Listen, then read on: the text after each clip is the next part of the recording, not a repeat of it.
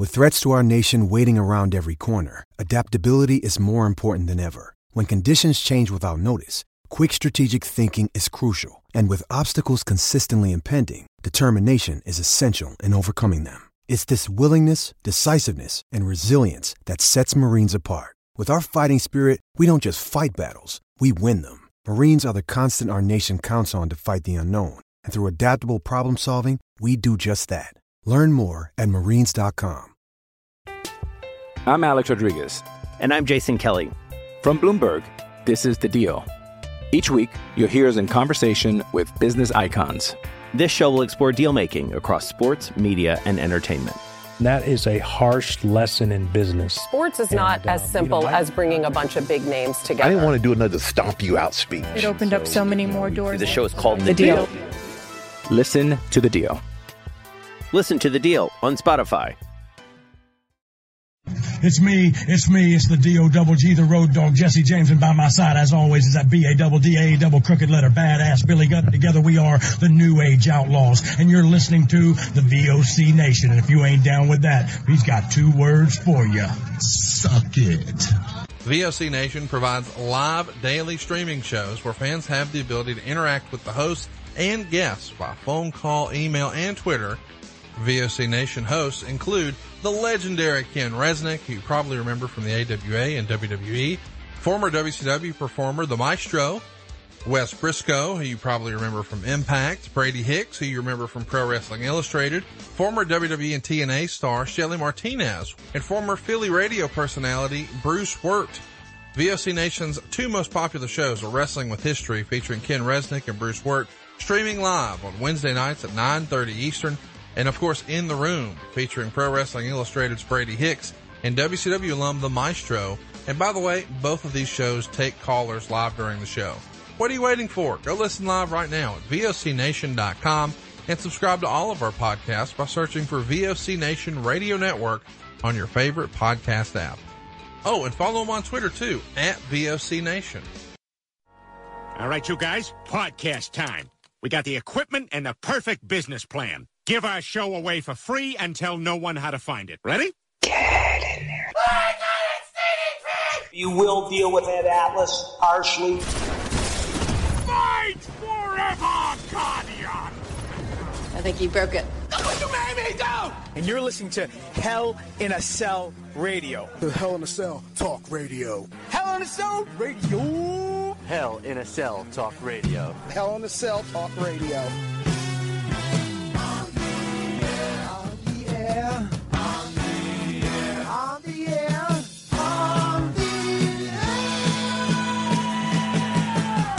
Okay, ladies and gentlemen, welcome to HI. We're going to do a quick intro. HIC Talk Radio. You know where it is, you know where to find it, you know how to download it. I'm Dan Craig's with me, and we have a special guest.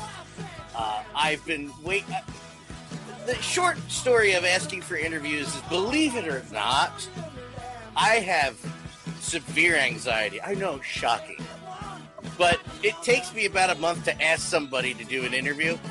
And this was about a month, and I finally was like, yeah, of course. Ah, then the anxiety comes out. But uh, I'm really excited for this one.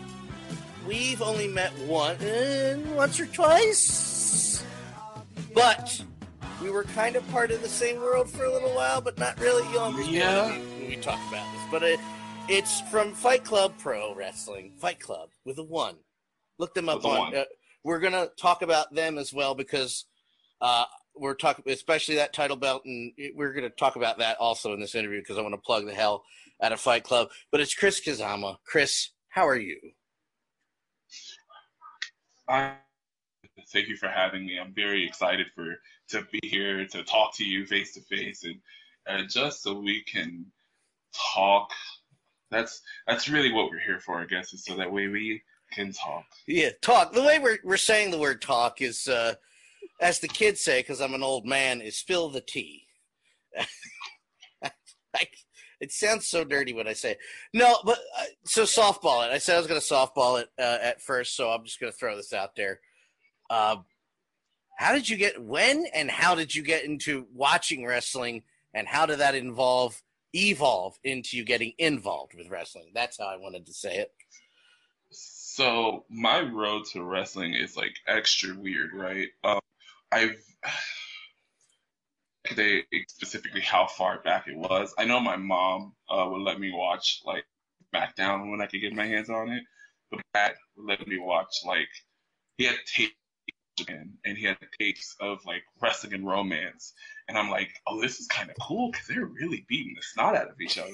And so then I would like visit him for the summer, and I would watch those tapes, and I come back and I'm watching SmackDown. I was like, okay, I get that there's a difference in style, and that was the first time that I'm aware of like, oh, this is like might be on the up and up, but this was like really cool that like this is almost like an art form. Yeah.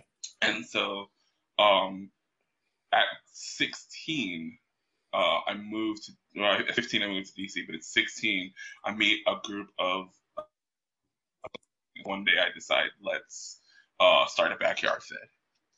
And that backyard fed lasted uh, 17 minutes. Like we had one match, and then we never got back to like run shows. And, um, but then when I turned 19, so this was 2009, I created something called DCW Destroy Everything. It was like I wanted to be a professional wrestler. I wanted to be a pro wrestler, but being from DC, Maryland in 2009, Maryland, like Baltimore, seemed like crossing the Red Sea to get to. It felt like a voyage to to the idea of going to Baltimore, and it's like an hour away from DC. And now that I'm an adult, like I realize that I probably could have made it, Yeah. but like as an 18 or 19 year old kid who comes from poverty, who is hopping the rails to get on the subway train, like the idea to get to Baltimore, it's like okay, I've got to pack like some clothes for six days. I've got to get a llama. I need a Sherpa. I just need an assortment of things that I just can't get to because there's no way for me to get there. So we created this backyard wrestling company um, called DCW, and it was like we're gonna just be the most DC centric backyard company of all time. We didn't have like mats. We went to free uh, to Franklin Square Park, which is like right in the heart of like the business center of DC, and we took orange cones and we made corners, and we had pretend invisible ropes, and we're like our ages were like 16 to like there's a 28 year old who used to wrestle with us. So 16 to 28 year olds was like us, and we're just having matches, right? We're just wrestling and we're suplexing and we're bump. There, there is video out there. Like there's a YouTube channel, so if at any point you want to go check it out, like you can. But like we're just really going for it. And so eventually, though, like I end up becoming friends with like all of these people. And I'm still at the time, I'm still yarding, and I'm taking some pro appearances here and there because I did end up eventually, like going in my 20s, go to get trained. But I'm still yarding because my passion is backyard wrestling because of the freedom of expression that you get. You get to create everything yourself. It's so DIY, and that's kind of how I come up. Um, so I'm just passionate, passionate, passionate, and throwing all this passion and, and learning how to video edit and learning how to do commentary and learning how to put shows together and putting ideas together. So eventually, uh, 2018 comes, and I book my last. So like two years ago, actually, now I'm thinking about it. I booked my last backyard wrestling uh, show, and uh, uh, John comes up to me, is the owner of Fight Club and the Pan African World Diaspora Wrestling Championship. Uh, John comes up to me and he says, "I'm thinking about starting this project. Would you help me out?"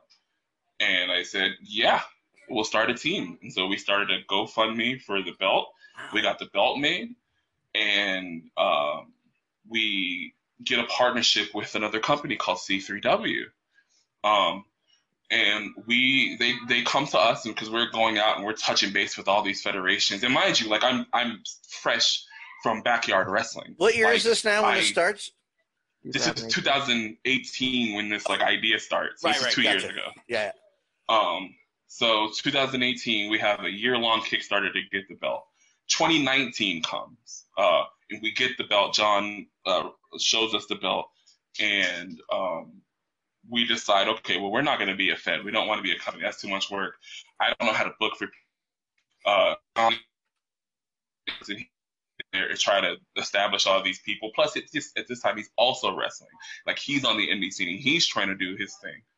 Um, so we go to C3W, and they're like, "Hey, yeah, uh, why don't we do this? You'll get three shows with us, and you'll get two shows, two tournament shows, and then the final show, and then we'll go from there. You help us out. You scratch your back. You scratch mine. And so on uh, October 20, or August 25th, 2019, the day after my birthday, 2019, um, they have a show, um, and our belt is on it, and all these other people that we had no say in were also on the show because they were talent that they had booked. Yeah. Um, and so now like Ellsworth is on this show, and Hmm. uh, there's another guy that I I we we don't like, and I don't want to just. I'm not trying to burn burn bridges here, but his name rhymes with Ik Icken. Um, and he was on that show, and we just don't like him. Um, so we were like, okay, and mind you, like we've established relationships with him already. So like we're already past like, okay, well let's talk it out. No, we're done. So then we go, okay, well let's you know, let's refocus. We'll sit down and we'll talk to C3W about the second show. Now, John has helped this company also monetarily because we're promised three shows. And John's like, all right, well, I've, I've got this money to help out. So here's this blob. You give us these three shows and we'll do what we do on our side. You do what you do on your side and we'll just put it together when come showtime. Come uh, time for the second show, they're like, okay, well, we're, we're done. You don't get the third show and you're to get part of the second show. And John is like, well, I gave this money. And, and mind you, this is like not very far off from us, me having a panel at Blerdcon, and I'm talking about black wrestling, and uh, G Postal walks his uh, the guns that block the sun. He walks those guns into my panel, and I'm like, all right, well, cool. We got an established relationship with him, whatever. You get it. And he just promotes C3W. We're trying to promote the belt. He promotes C3W. So now it's like, okay, we've already kind of stepped some boundaries, and now you're just being a habitual line stepper. So we decided, you know what? Let's run one show. Let's run one show. Since we can't get this other show, we'll use the C3W show as the final, and we'll run our show uh, just to have the the, the, the, the stopgap. So to tell the story. One off show. We had no plans to keep going. We'll book it in October. And so we tell C3W, and they're like, okay, cool. You do that, and we'll help you too. We'll throw some money at you. We'll get a ring at you. We'll, we'll bring our uh, audio equipment. Like, we'll really help you out. So I said, all right, cool. So as the time grows closer, John is not getting in contact with the people at C3W. They're ghosting him.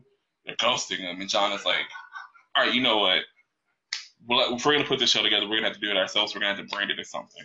So he brainstormed for a while, and our designer, I believe, uh, came up with Fight Club Pro Wrestling. And we deciphered it and came up with uh, what the name meant to us and how we would portray this product. And so again, though, this is supposed to be a one-off thing because even even though we're like, okay, we need the branding, we have got this relationship with C3W. Well, eventually, as the show goes closer, we don't get their ring, we don't get their music, we don't get their money. They have stopped texting John altogether. As a matter of fact, we end up getting a text from him the day after the show saying that his grandmother was in the hospital and that that's the reason why he ghosted us. But also, he then uh, six months later fired us and gave us a termination letter that was dated four days or two days before the show date that he was supposed to help us out with. But I digress. So we were going to finish uh, do this product, and we have the first show, and we sell. I think 44 tickets, and the main event is Mr. Grimm versus Freddie Yehi, and we have a blast. Like all my friends are there. There's some people that I don't know that are there. Uh, and like people are like just word of mouth, just straight up word of mouth. Like we're having a show in a month. This it's in DC. Here's some tickets, which I'll try and do. And people showed up, and we run that first show, and we're like, okay, well let's let's try this again, but let's put some more thought into it. And then it just came into okay, well, do we is this something that we want to do permanently? Do we want to be an actual federation? And as I love to say that Fight Club was made out of love and spite, and that's love of people who shouldn't be in positions because of the way their, their views and how awful their views are and how awful the things they've done, but also in spite of that because we want to prove that you can promote wrestling without being a piece of shit because we've dealt with pieces of shit before. So we know what it's like on that end. And we also know what it's like to be to deal with pieces of shit because we're young people of color who have dealt with that all our lives. And so let's not let's let's make this an inclusive place and let's keep this going. And we just decided to keep going, and that's how Fight Club came to pass. It's it's funny because you like I'm on wrestling social media a lot, probably too much, especially nowadays. Um, yeah, no, I, I know we've crossed, we have purposely crossed paths many times. yeah. Um, but uh, I don't know if we want to mention that first one, but it was uh, it, it had to do with Nyla Rose. We'll talk about that later. Well, yeah, started, we, we can mention anything. I'm down. It started there. Um, but it was like for me because you know involved with Nova, and then that was gone, which we won't talk about this one.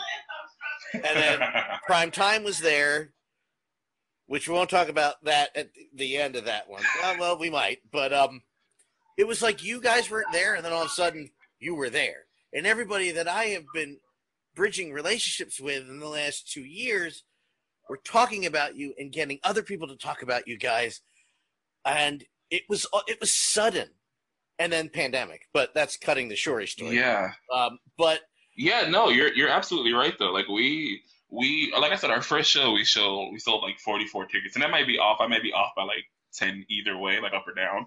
But like our first show didn't do that great. Like, but and we put it out for free on YouTube so like people could see it because we thought that was the road to go. We didn't have the IWTV thing yet. And so we just decided though, like, you know what? If, if 44 people are going to watch this, if 44 people are going to pay to see this, if we can keep this below our means, fuck it. We're going to entertain these 44 people and we're going to put it on YouTube. And at least we're going to say that we were able to put on a cool product that, that blocked all that other bullshit that didn't need to be there. Uh, first of all, uh, again, just to cut to the chase, the chase. I can't speak tonight. Good luck, Dan. it's every night, really. Um, this is the most gorgeous wrestling title belt, in my opinion. The Pan African Championship, I believe I'm getting the name right. Yes. Uh, most beautiful title belt in independent in re- uh, it's top 10 in wrestling right now uh, as far as active titles. Uh, certainly beats the pants off of the TNT championship. But this most gorgeous belt. Well, that's true, yes but that it's one of the most beautiful title belts I've ever seen, and that's when I started also noticing people going, "Well, that belt's kind of what's what's this belt from?" Yeah, searching you out. It was literally an image that people found. You know, it was it was so fun to watch that get retweeted over and over again when that belt was first taken a picture of. Yeah, uh, even for me. So uh, just to, to talk about how that belt came to creation, uh, I always will say that I am the least talented person in of uh, how many of us are there? One, two, three, four, five, six, seven. I think there's seven of us. I'm the least talented of the seven. Like John is uh, an incredible author. He's uh, he has books out. He has a comic book out. Um, he's an animator. He he has an incredible job. Um, Latif, who is the person that uh, designed the belt, is an illustrated author. He's an author. He's got uh, ty- he's got books out.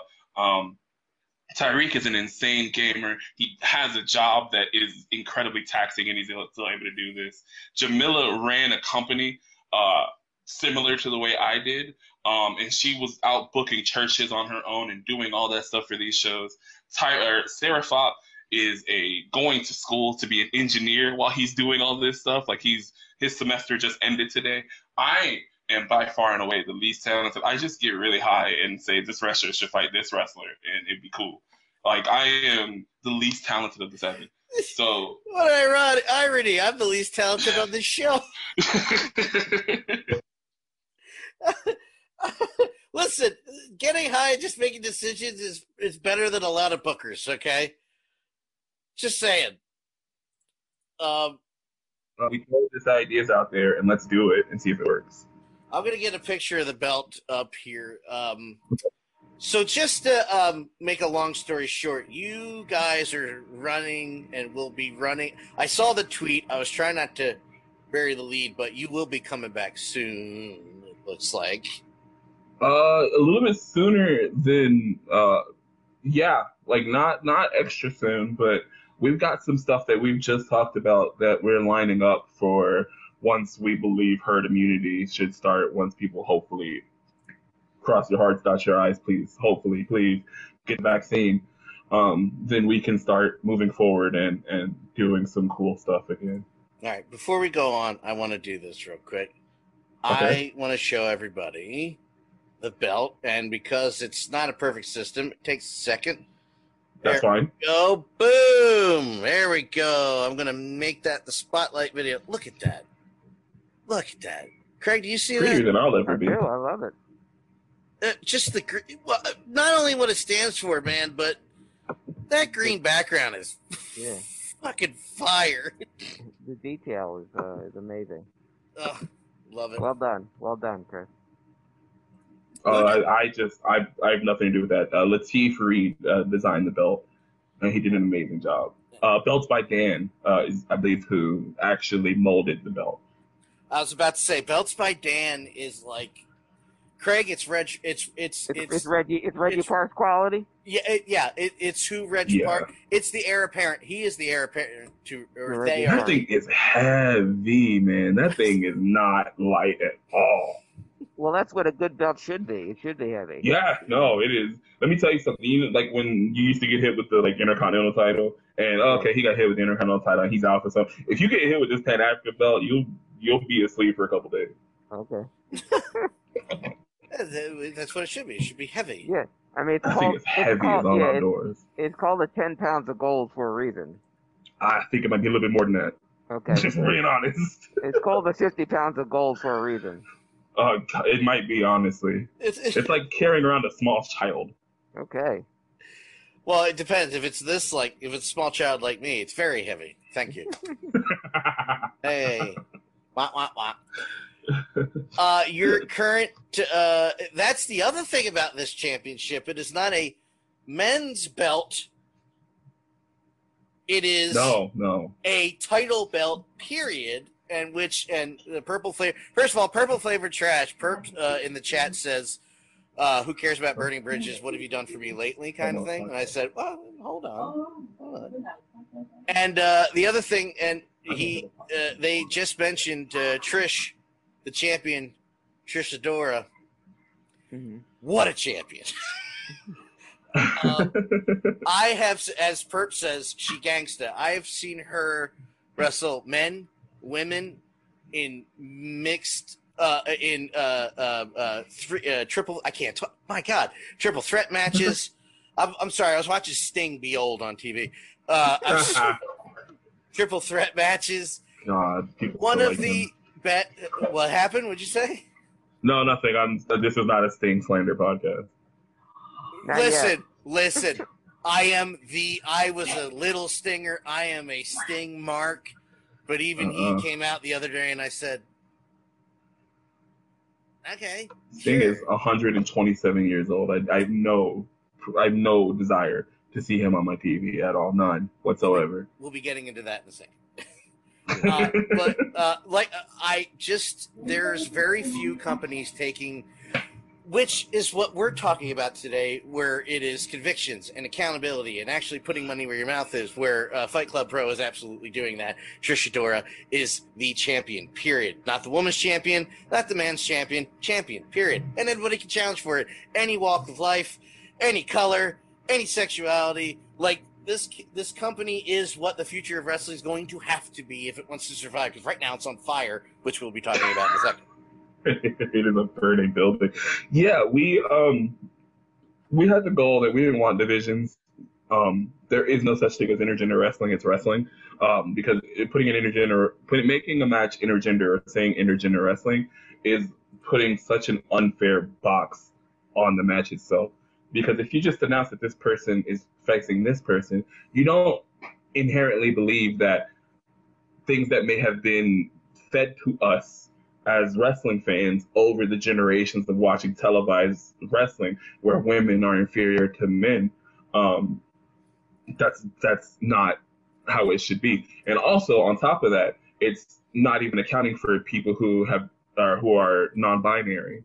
So why would we put things in a box when we could just say this person is wrestling this person and it's going to be a dope as fuck match. I'm pretty sure you'd rather watch that than if I labeled uh, man A versus woman B in a intergender match, which screams screams special attraction. Every match is a special attraction because who's in it, not the label you put on it, and that's the mindset that we have. Wrestling is already an abstract enough idea because wrestling could be anything in what you want it to be in the constructs of um, in the constructs of wrestling. I, it sounds redundant, I know. Just get really high and think about what I said. I promise you it will make sense. But wrestling doesn't deserve to be in a box. And we believe that uh, we're like the Taco Bell of wrestling. Like, don't put it in a bun. Wrestling doesn't deserve yes. to be in a bun. Yes, you spoke to the fat kid. Yeah. I, mean, well. Well, well yeah. Well, yeah. Wow. hey, technically, we're. I, I'm a little portly. No, you're no. That's like I let when trolls go, okay, fatty. I'm like, oh yeah, did you think? Whoa, wow, wow, mind blowing. I'm eating as you type that. Yeah, I was having 13 cookies as you were insulting yeah. me and my don't give a fuck. Squidward uh, always uh, Squidward said I've heard better comebacks from a turkey sandwich, and I've kept that in the arsenal for about 17 years now. oh man, I'm stealing that one. I'm just letting you know. um, Craig, before I, uh, do you have anything you wanted to ask before we move on?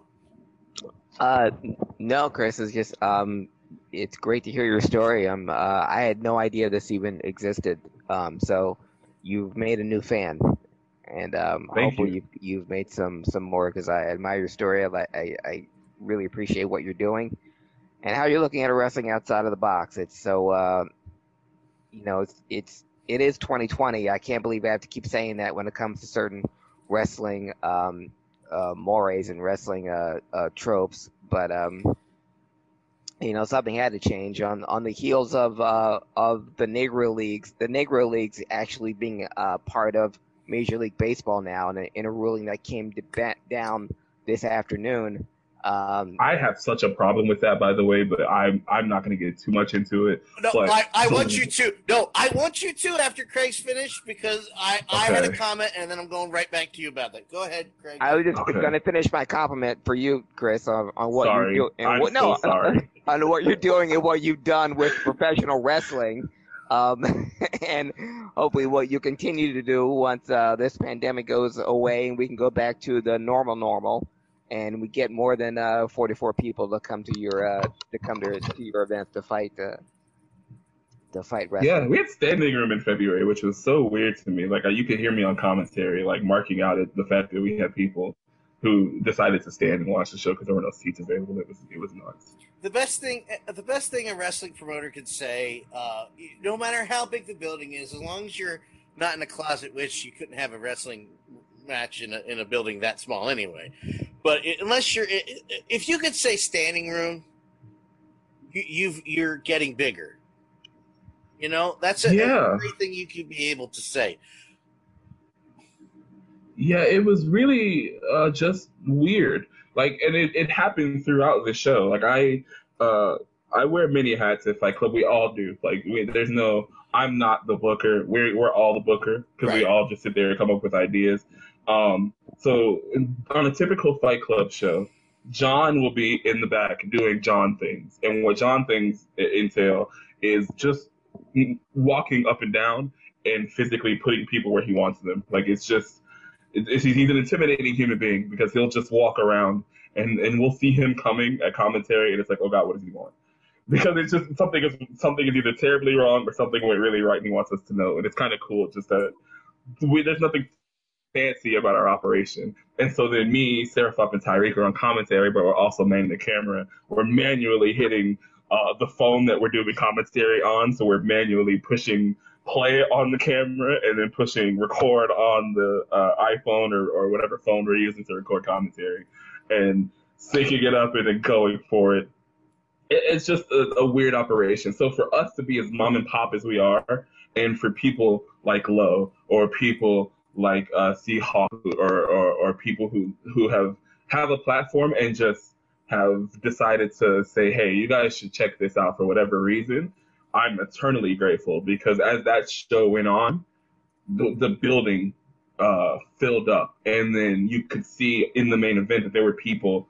Literally, my favorite part of this is that uh, there were people who were sitting on one particular near fall, and then everyone stood up, and I'm like, oh wow, we are very close to the fire code here. Like I'm pretty sure. I hope no one has uh, the little counter thing and is clicking people for everyone they see while they watch this video because this is definitely an OSHA violation. You know, somebody was trying. yeah, like just click, click, click, click, click, click, click, click, click. That's a family. Click, click, click, click, and they're just like just making sure that they get the number to know that we're over capacity. Trust me, Chris. I grew up with a man who would have done that. Actually, Craig and I both did. But actually, I think I think I did too. I think my dad is very uh, anal retentive about stuff well, like that. Well, uh, my dad was also a fire mar- a firefighter and a fire marshal. So mine was in the Navy. Like uh, we're in the same boat. Whenever we go into a room to this day, and this is a man who's been retired, which is a forced retirement. Long story, not for this podcast. Uh, but he's been retired and he he had a stroke a year and a half ago, and but he will still walk into a room and go, "That's not code. That's not code. That's not code." There's too many people in this room. I'm like, Dad, get, will you chill chill out for having us? He does it all the time. Uh, right, real quick before we move on, guys. I need to be made aware of this. real quick. Let's, uh, Craig, Craig, I'm going to start with you real quick. Um, the baseball thing. You mentioned the the uh, Negro leagues being, I'm going to air quote it, told that they're major leagues and it counts now by the Major League Baseball. Uh, how, you, how do you feel about that? Because I have an answer and I, I have a feeling Chris is is along the line of uh, of mine. Uh, I'm. I have my foot um, firmly placed in in both camps as a longtime advocate of Negro Leagues. My grandfather uh, attended many Negro League games when uh, there was a Philadelphia Stars team here in Philadelphia, and uh, was took actually took my mom to see Jackie Robinson's first game here in Philadelphia. Wow. Um, so, uh, awesome. and, but he would regale me with tales of, of Negro League players that I, you know, mainstream people have never heard of, um, and probably never will he- hear of before this day. Uh, the Negro Leagues were um, part of that because he'd always said that the players that he saw play were just as good, if not better, than you know the the major league players that he saw. So, for them getting that recognition in that way, uh, long overdue. If their their numbers count, then you'll see a whole big changes in the all time record books in Yeah. major leagues. So that I'm proud of. On the other hand, I do believe that it was it was kind of like Nike kind of forcing their hand because they came out with a series of uh, clothing with Negro League uh, that had the Nike swoosh on it, but the Negro League jerseys that had the Nike, the Nike swoosh on it, uh, the Nike brand on it, and so they just got out in front of it as much as they could to say, oh, by the way, we're also going to make ma- the, the Negro Leagues part of the major leagues now. So I see that also as as a money grab. I, I it's still a, a very hollow gesture that is happening now in 2020 when it could have just as easily happened in 1980. Uh, and when Hank Aaron was inducted into the Hall of Fame, because he was probably the greatest Negro League ball player, a player from the Negro Leagues to, to play in them in the uh, in the major leagues, quote unquote. Uh, it could have been done much earlier. So that's why my foot is in both camps. At one hand, I'm very proud. On the other hand, it's like, wow, you're throwing us. I feel like the Indians that got the pox covered blankets at um from the, the from the settlers. it's like, I thank you question mark. Yeah. I mean, I, I won't elaborate because I'm the white guy here, but what, the way I saw, the way it was worded by everybody was finally being recognized. I'm like, oh, thanks, white man. Oh, that's great. Hey, everybody, man, Fred said it was okay.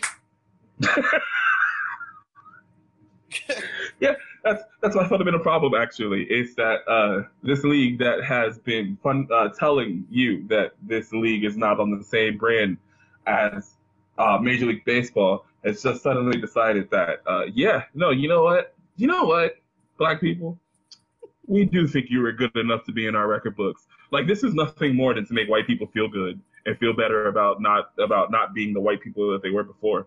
Like the entire the entire statement better. the entire statement is worded like, you know what? We we said that you weren't uh, up to the standard of Major League Baseball, and we said that you weren't uh, good enough to be in our record books, and we weren't good enough to recognize you. But you know what? 2020 is a new day. We, as collective white people, have decided that you, Negro Leagues, and by the way, we very almost fumbled that first N word, but you, the Negro Leagues, are good enough to be amongst us whites. Round of applause. All right. All right. We've settled that. We have settled that. Next on the docket, Cleveland Indians. Okay, here we go. You know what? You're welcome. Yeah, Oh, yeah. Thank you. Well, and this is something that you know, obviously, is long overdue. And I, I I've mentioned this even on our very own podcast. You and I have talked couple years- about it like several times on our shows. We've talked about Uh, that league. from from uh, 1948 to 1959, from the time Jackie Robinson was brought into the the National League. Uh, from for that 11 year period, nine uh, players from the Negro Leagues won the MVP. So nine out of those 11 years, uh, those awards were won by black ball players. Don uh, Don Newcombe uh, was the very first Cy Young Award winner. First, he was black. Jackie Robinson, very first Rookie of the Year, he was black. Don Newcombe, still the only person to ever win Rookie of the Year, Most Valuable Player, and Cy Young Award in his career. Guess what? He was black. Um, And you had to tell me about it. yeah, and, uh, and I'm probably telling more than one person about it, just hearing it for the first time now, Dan. Yeah. Well, Uh, who? yeah, and uh, you know, I made and the other part of that, um, and we we talked about you know Jackie Robinson and, and Josh Gibson, um, the uh, differences, but why one was taken and why it wasn't. Go ahead, Dan. No, no. uh, This is for this is the after you finished finger. no pun Okay. intended. Well, they well they they talked about you know we talked about uh, character because you playing devil's advocate why was uh, Jackie Robinson picked and why Josh Gibson wasn't you know for the for the great experiment. Uh, two two quick stories about both men about character and what how people saw African Americans then. Uh, Jackie Robinson was in the army and he was court-martialed. He was on an army bus on an army base and he wouldn't give up his seat to a civilian white woman. Okay, so he was forcibly removed from the bus. He was court-martialed. He argued his own case and he won. Okay, so that was the first time people Branch Rickey and uh, took notice and said, okay, we're going to get him a black ball player, but we're going to get this one because not only does he have the strength not to fight back, but he's got the character and he defended himself using his words and not his fists. So that's where we're going to go with, with Jackie Robinson. While that was happening, Josh Gibson, who some would say the Black Babe Ruth, was in was on in the Negro Leagues playing, and you know they're barnstorming, so they're going all on the road all the time. Well, apparently on this particular day before a game, someone had put roadkill or a dead something in Josh Gibson's locker. He didn't like that, so Josh Gibson picked up a bat and walked to the entrance of the clubhouse and said, "Whoever put that on my locker, I'm gonna beat the shit out of you." If nobody comes forward, I'm beating the shit out of all of you. All of you. Oh, and the bat, that's for you. Because I'm going to hand you the bat and I'm going to beat the shit out of you because I want it to be a fair fight. So that's why Josh Gibson went. And this is his black teammates, okay? Imagine if Josh Gibson gets called up and one of his white teammates or a opposing coach or opposing player. I was going to bring up Dick Allen. Yeah. The only reason why we have not been talking about him, and I had a conversation with friends of mine where when he died, I sent them the link of Dick Allen uh, passing away, and somebody said, and the only reason why he's not in the Hall of Fame because of his attitude. I was like, oh, what was his attitude? Black? Was that his attitude? Because the thing, the re- the reason the Phillies didn't put him in the Wall of Fame was because somebody dropped the word on him in the locker room, and instead of sitting by, because it was a, a, a big star that dropped this word, and I don't think we've ever been told who it was. But he went after that guy in the locker room, and it was him or me, and they sent Dick out of here. That's why the Phillies waited that long to add him to the Wall of Fame right before he died. That's And- awesome. Hey, but thanks, Manfred. Sorry, Chris. And, no, and the and the, the the the player he got into a fight when he first got onto the team. I'm looking. I apologize for uh, looking because I had the, the name of the the player. Who, oh, uh, they who- do name the player. Yeah. who hit um, Dick Allen uh, with a bat during the fight. Hmm. And this was a guy who would He always been- probably needed to, quote unquote. it, but he was a guy who was always um, Frank Thomas, not the Frank Thomas we know. Yeah, but the other Frank play- Thomas. Yeah, the player, the white Frank Thomas, who was a bully and uh, was it said some racial and insensitive things. Got into a fight with Dick Allen in the- in the clubhouse and hit Dick Allen with the bat. Okay, and Dick Allen, you know, fought him back, and it was under the orders of the Phillies not to say anything to the press. If you say anything to the press, you get fined. Okay, they fired Frank Thomas. They got rid of him. So because the Phillies were not supposed to talk about it, Frank Thomas got to tell his story to anyone who would listen.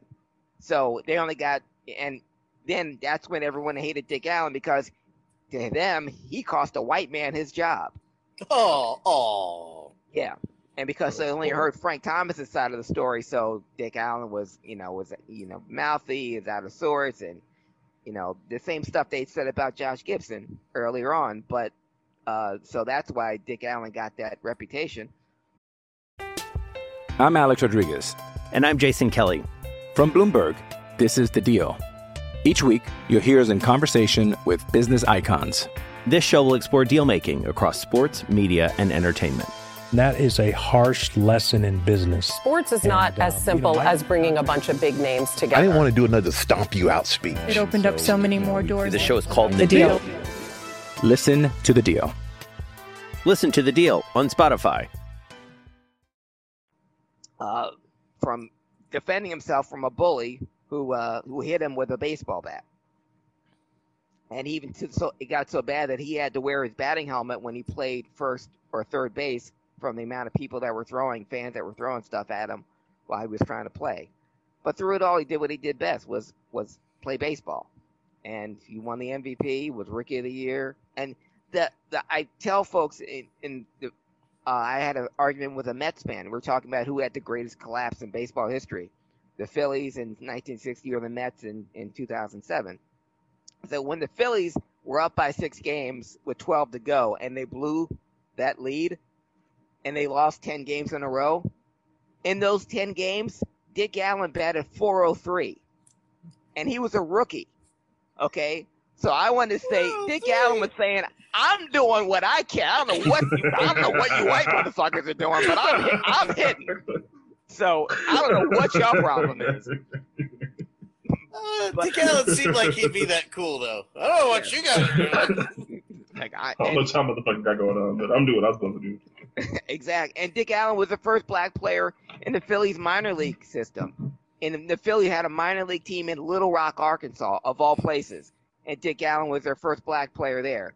And there was racial, there was protests about him being on that team. And all he did during his one year with that minor league team was lead the entire minor leagues in total bases. That's all. Because of Oh, that's it. Yeah, that's it. Uh, Some I'll. I'll end this about Dick Allen with this. Some uh, everybody was they I, he passed and everybody's like he should be in the Hall of Fame. Why? You know he was like uh, he was a seven-time All-Star and the only guy who's the one guy. There's only like three guys ahead of him and oh god I forgot the list. I meant to bring up the list when I talked about it and I never did. But there are like two big names ahead of him and it's the only two that year and it was like Hank Aaron and Well, Uh, the, the, one of the, the the Philly scout who brought him up, um, who got, he got to see baseball players from both leagues play. He said the only person he ever saw hit a ball harder than Dick Allen was Babe Ruth. That's yeah. Okay. Yes. Exactly. Yeah. Um, He did it without batting gloves. That's the last thing I'm gonna say. He did it without batting gloves. now that's just nuts. Okay, because that hurts. Uh, which brings me to to get back on track with wrestling. I, I'm sorry, we weren't ever going to talk about it. This is this is fine with me. I love this. Uh, you got to come back on more often. I don't care. Like I told you, once I get past that annoy that one part of anxiety, you're not going to get rid of me unless I piss you off. Like, Yeah, I don't care. um, the accountability. Uh, let's just say, uh, Craig, you know, because you grew up in the same area. White boy here did a lot of growing up in South Jersey, uh, and did a lot of learning. And I said stupid shit when I was a kid. I said racist, sexist, stupid shit when I was younger, and I grew up because a it's wrong. It well, I mean, on a basic level, it's wrong. B, that's not how the world works. And C, uh, you learn about yourself and you learn about other people and other cultures where you go, well, wait, that's a stupid thing to say. Why that? Why would no? We're the same. It's we're all human, we're all humans. It doesn't matter. Uh, and learning to you know pay the receipts when you have to um, say sorry when you say something stupid, like I did in high school. uh, it, a big, it, it was a big deal to him. It was a big deal to me. It's not earth shattering, but it was something we all had to grow up and deal with. Uh, which is something that seems to be missing in wrestling. There seems to be very little accountability for shitty people in wrestling. And I'm not, and again, there you're allowed to fuck up and learn, actually learn from your mistake or your, um, swear to look for it, Craig. Um, your pat, transgression. Doing something stupid, transgression, from learning yeah. from transgression, mm-hmm. paying the receipt, and getting better. You're absolutely allowed to redeem yourself. It's not my job to say when you've been redeemed or you know it's it's the people who are involved. It's their job to say you've been redeemed. Like go on. Uh, wrestling is uh, i alluded to it earlier. Uh, wrestling is on fire. Uh, you may not be able to redeem you may not be able to redeem yourself because it isn't up to you but it's imperative you try to be better. That is exactly the very good point, Perp. I'm glad you said that. That is, it's it, it, whether you're to be forgiven is not your decision, but whether you really try to be a better person is all up to you. Uh, and there seems to be a lot of that missing in wrestling, and it's been a slow build in the years I've been involved because, uh, not on a race level for obvious reasons, um, but I've been involved with some shitty people doing shitty things and been on the other side of it. I've had friends had gun guns pulled on them for wrestling. Had lives threatened. I've had uh, doxing take place. A lot of a lot of crappy things happen. I haven't been doxed, but you know, I have a couple. Try.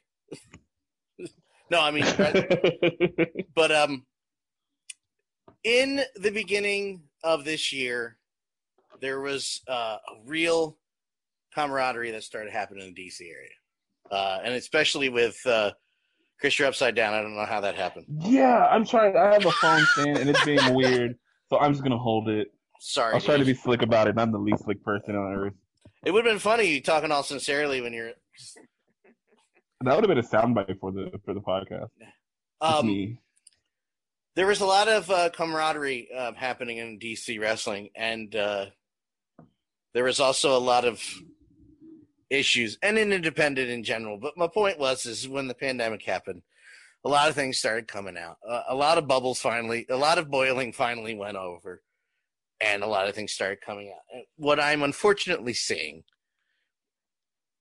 is a lot of people uh, just moving on and continuing again. And it's kind of like on a wider scale, as you mentioned, you know, uh, the show coming up soon and the vaccine and everybody getting back to normal. And, and Craig earlier mentioned normal. And I'm like, I don't really want to go back to normal, normal, where we just go, oh, it's fine. He molested a couple people. Oh, he raped her. It's fine. Come on back in. It's fine. Yeah, I'm talking about you, Joey Ryan. Kiss my ass. Um, I, am seeing a lot of that. Uh, you mentioned a company earlier, and a gentleman that uh, we had a you and I had separate run-ins with. Yours, yeah. yours in person, mine over the internet. I won. Um, small victory, but uh, win the win. What what happened? A win the win. win. Yeah.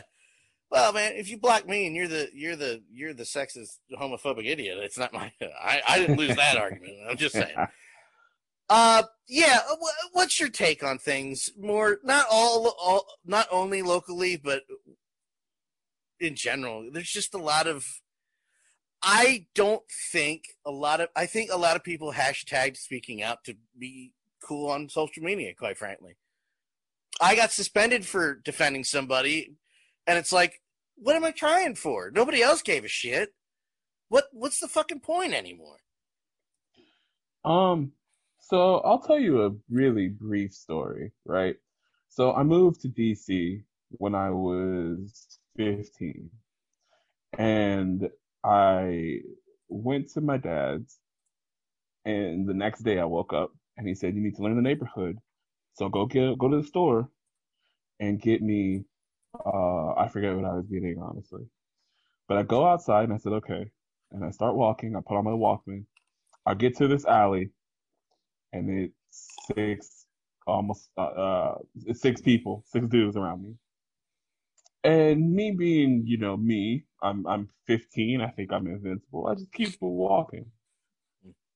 Those six people beat me the fuck up. Um, there were six people. I was clearly walking through them. They were. I, I feel like I I made it a point. I might have made it a point to walk through them, but I don't think there was a way like around them. Hmm. But I walked right through them. And my second day in DC, I got beat the fuck up. Um, and what happened was, is they were, that was clearly their block. I was new there. I didn't know anything. And I decided to walk through a group of six niggas.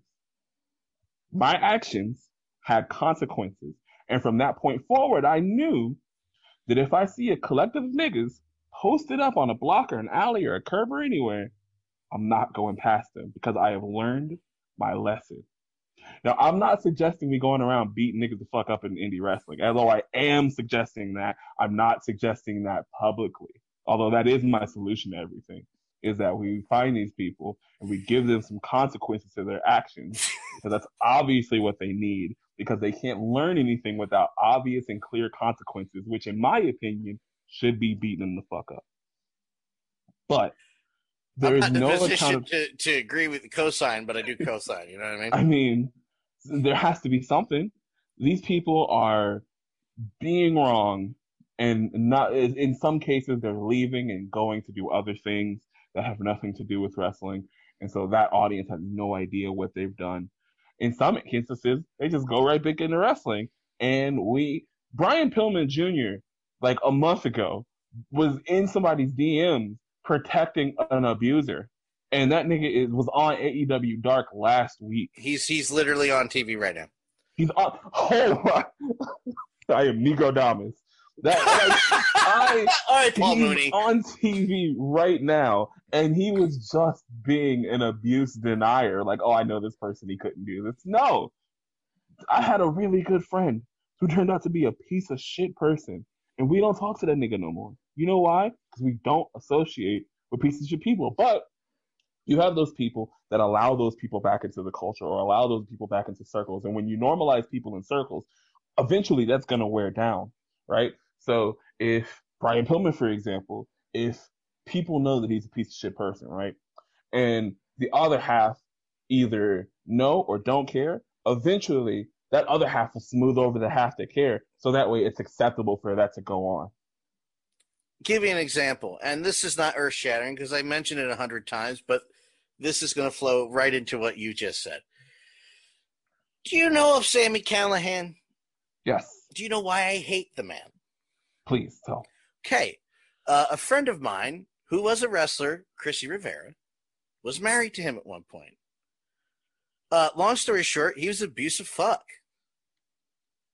There was a lot of other mental and physical things that went on. Long story short, she's moved on.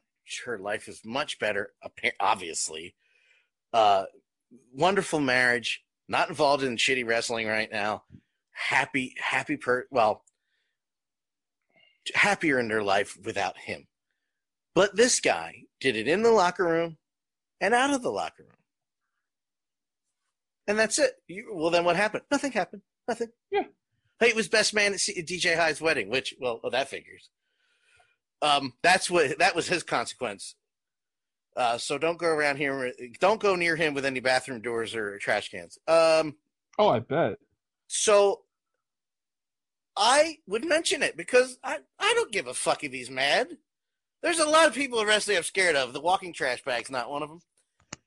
Um, and I'm not going to out the po- other podcast because I don't have anything against them. I we're, we're not at odds. I have not a mean word to say about who mentioned this, but I just thought about it the other day, and it was a slap in as I was suspended on Twitter for defending somebody from and on Facebook in a week, Chris, in one week, both platforms. Uh, apparently, it's okay to post memes about hanging people in trees and promising the old times and Black Lives Matter or all race. Uh, that's okay, but calling him white trash is a suspendable offense. Fine, okay, sure.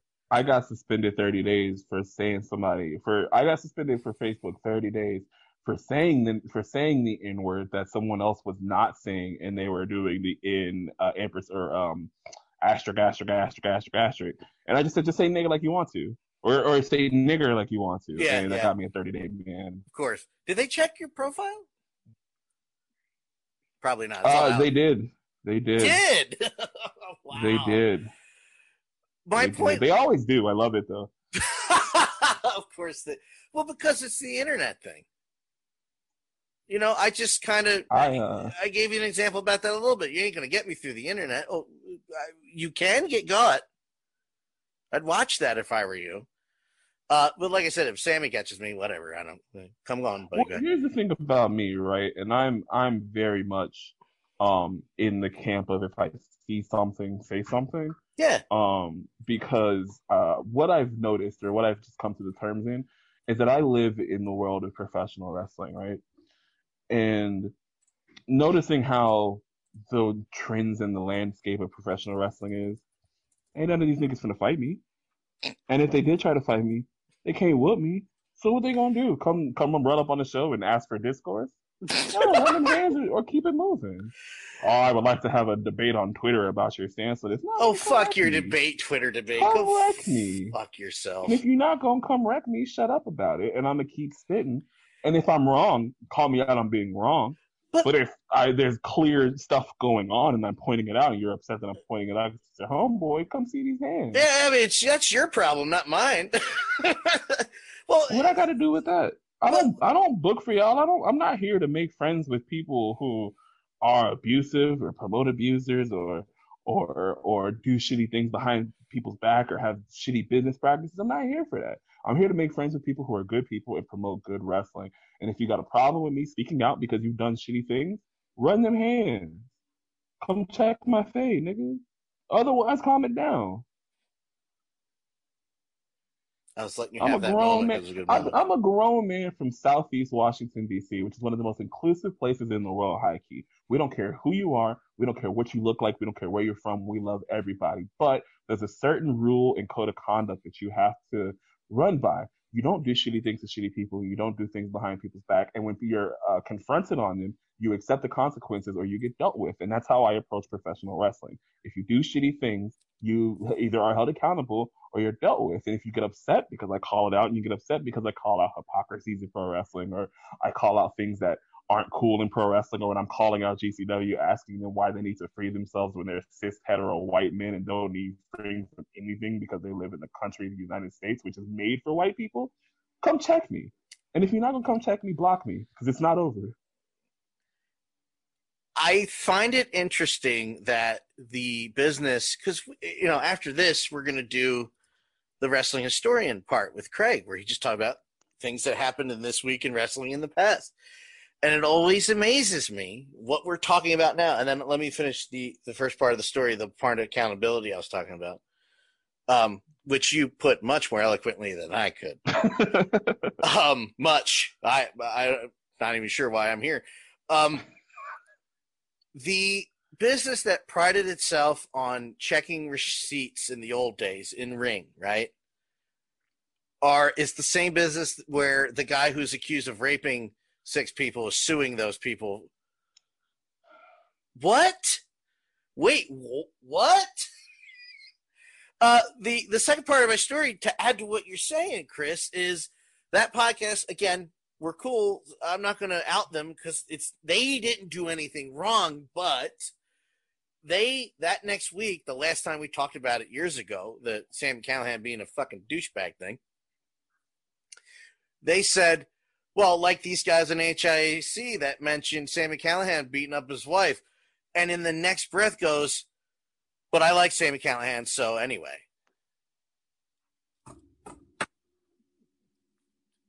You know what? You know what? That's eh, you know what? I guess Aaron Hernandez was a pretty good tight end, wasn't he? Uh, OJ Simpson is one of the greatest running backs in the history of, of, of That's the what I'm saying. That's what I'm saying. You know what? Like, what what are we doing here? Are we? Uh, is that who we are? Fabulous Moolah was pretty. No, we don't do that. No, she's a piece of shit. and She's dead now. Pat Patterson did some No. shitty things, and he's dead now. Dead, and he's dead. And he doesn't care that I'm saying it. He's dead. What's he gonna do? Come out the grave and check me? Yeah. No. Well, the other thing I was going to say about that, the answer, like, uh, I was talking, this guy posted one of the most racist shit things I've ever seen about LeBron James on Twitter. Uh, As, as they do, LeBron James tends to be the the Martin Luther King for racist. yeah, the guy that puts his money where his mouth is is a piece of shit. Okay, whatever. But anyway, he put well once once that dude once that boy gets his money, he's I mean once that one, I'm quoting him. Once that Oh, boy sure. gets his money held back, he's gonna go right back. Oh, did he though? No. Did they get demands met? Yes. It's not this a large step in the right direction, but it was a step. But I told him, A, what you posted was not true, and B, it's racist. And he immediately went to, well, why don't we box about it? You punching me in the face doesn't make me wrong. It I'm makes you wrong, and you're punching I'm me in the face. wrong. See, here, here's the thing. Uh, you believe that these people run by these things called facts. They do not. No. Uh, in their word, opinions outweigh facts tenfold. it's just it's mind boggling to see. And and and another thing is like, well, you're just a social justice warrior. I'm coming at you for real. I am not a character on Twitter. I don't know how to be a character. That's why I'm not a wrestler. Well, among other things, but you get my point. Yeah. Uh, this is not bullshit. You like to be this. You like to work people on Twitter. This is not work, guys. This is it. I don't think the term such social justice warrior is such an insult as people think it is. I'm a No, social justice warrior. I'll beat the shit out you. Like, I'm a warrior about it.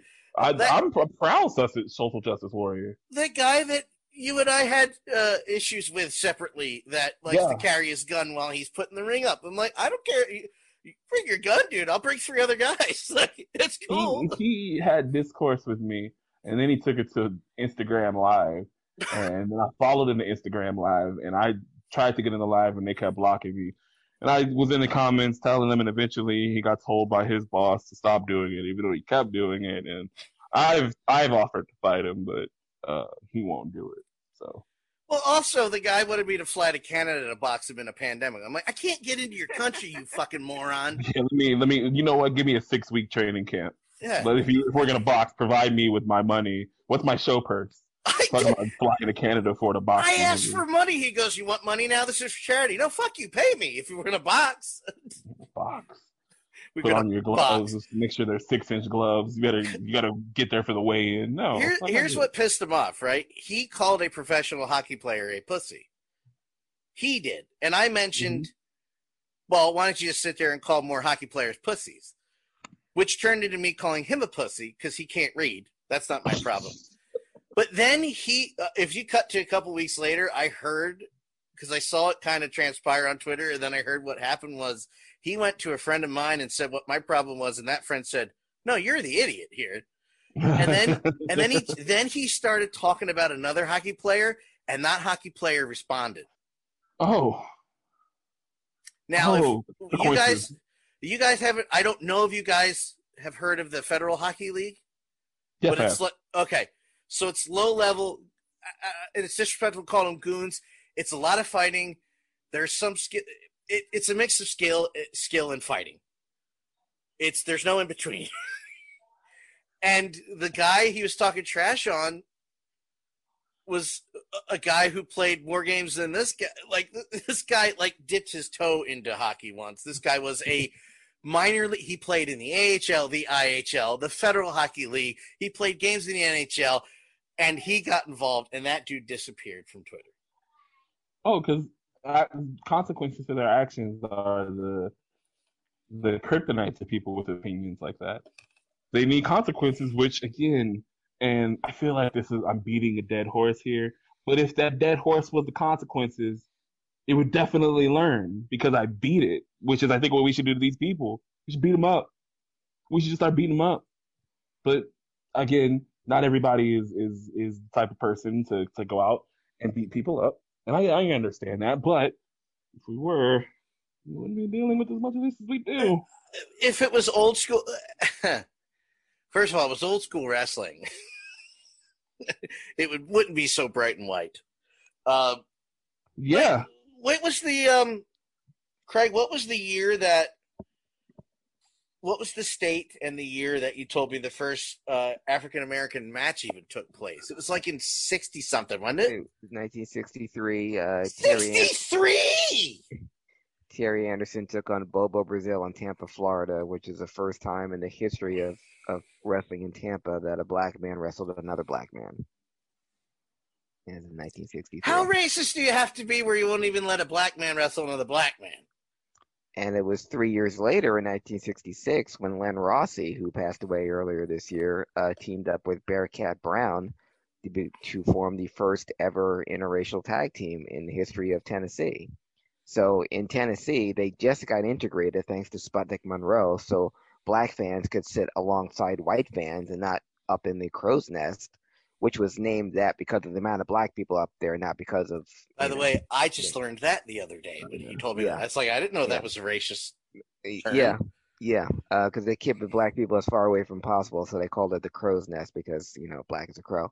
But um, in Memphis, they could they just started having the black fans sit alongside white fans, but uh, a black wrestler still couldn't wrestle a white wrestler, and let alone team up with one until Len Rossi. So that was, and that was again 1966. This is all during this during the civil rights period that all these major uh, leaps were happening with African American wrestlers. But you say and uh, how the racist South. you have to be to let two black people wrestle each other. That would mean that you would have to put one of those black people over. And you know how adverse that wrestling is to putting black people over. So Well, and what was so interesting about it, Chris, was that one of the wrestlers was Bob. This is 1963. One of the wrestlers was Bobo Brazil. A year earlier, he was recognized as the NWA Heavyweight Champion. He had beaten Buddy Rogers in a uh, in a match that Rod- Rogers couldn't continue, and it was a forfeit. And they awarded the match to and the title to Bobo Brazil. Bobo wouldn't take it, but still half half of the National Wrestling Alliance recognized Bobo Brazil as a, as the NWA Heavyweight Champion the biggest title in all of professional wrestling. This is before the WWF even existed. So there are enough people that, that and the NWA had enough confidence in Bobo Brazil, A, as champion, and B, because he was a draw and people paid to see him.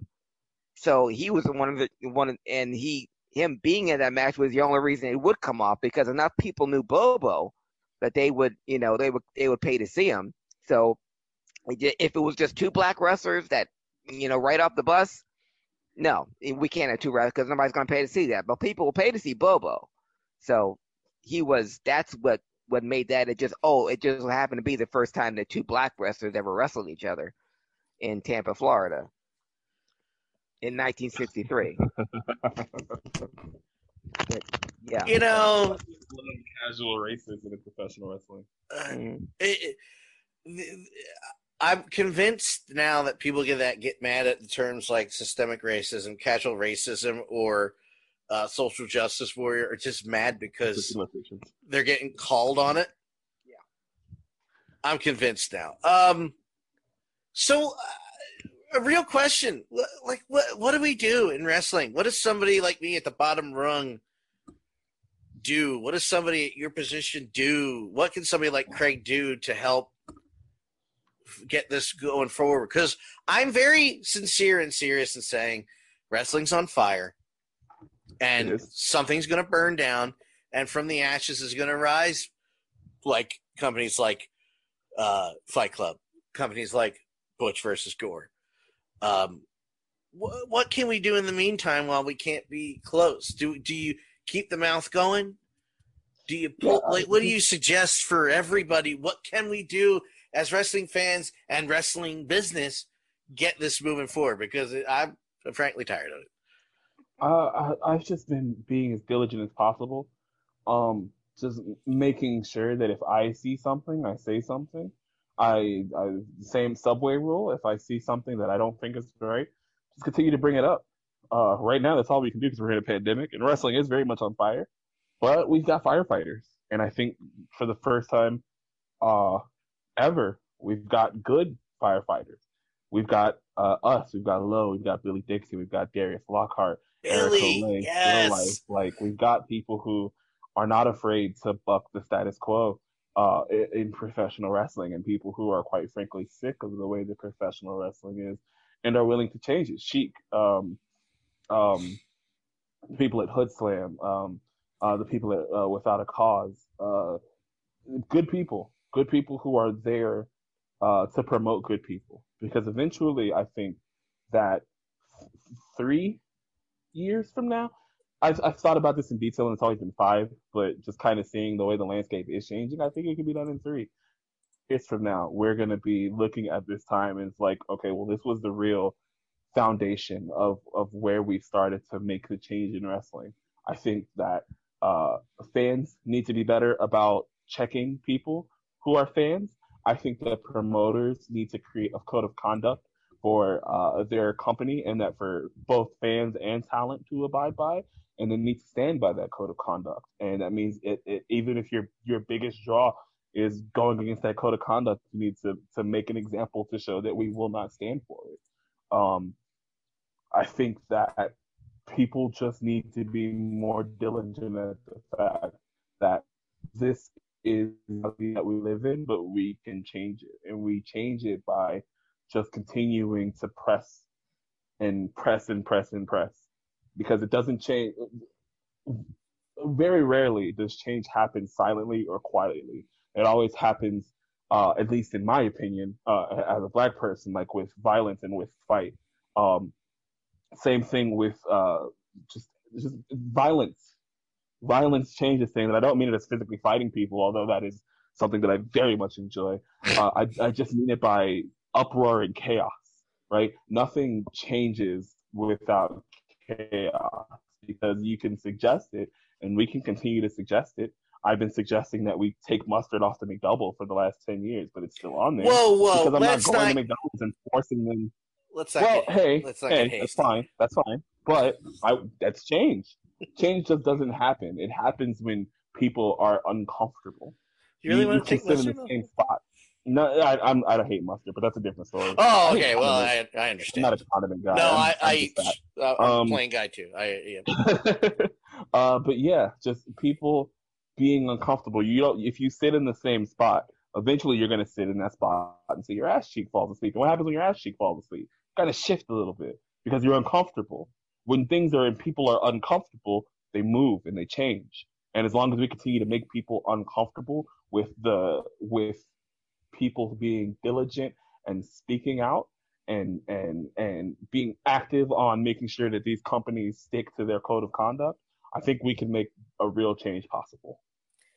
So, and and there's a, I want to think uh, one thing I want to add is it, it's okay to like something and still uh, something I can't baffle people getting around is well, how can you like something and still want to still can bitch about it? You can like something and want change, then make it better. That's what being a Phillies fan is all about. How dare you? Yeah, but it's something that we we love, but we know we we still bitch about it all the time. Yeah. John Middleton's an idiot, but Exactly. And and Chris, to you know, to piggyback on what you said, and uh, being part of our our culture and our history, anything that we've ever gotten for us or any any change that's been made was because of protests. Yeah. Was because of us making a lot of noise, because of us uh, marching in the streets or sitting at lunch counters, or doing a demonstration or kneeling. Uh, and it's a shame that we have to do it to we have to make people uncomfortable first for it to happen. Um, but that's exactly what it is going to to do, and and you know, and people, including myself, are saying, well, the Negro Leagues are part of of the, the major leagues now. Wow, it's you know, it's 2020. I've there is no timetable for doing the right thing. Um, right. Okay. Good. Yeah.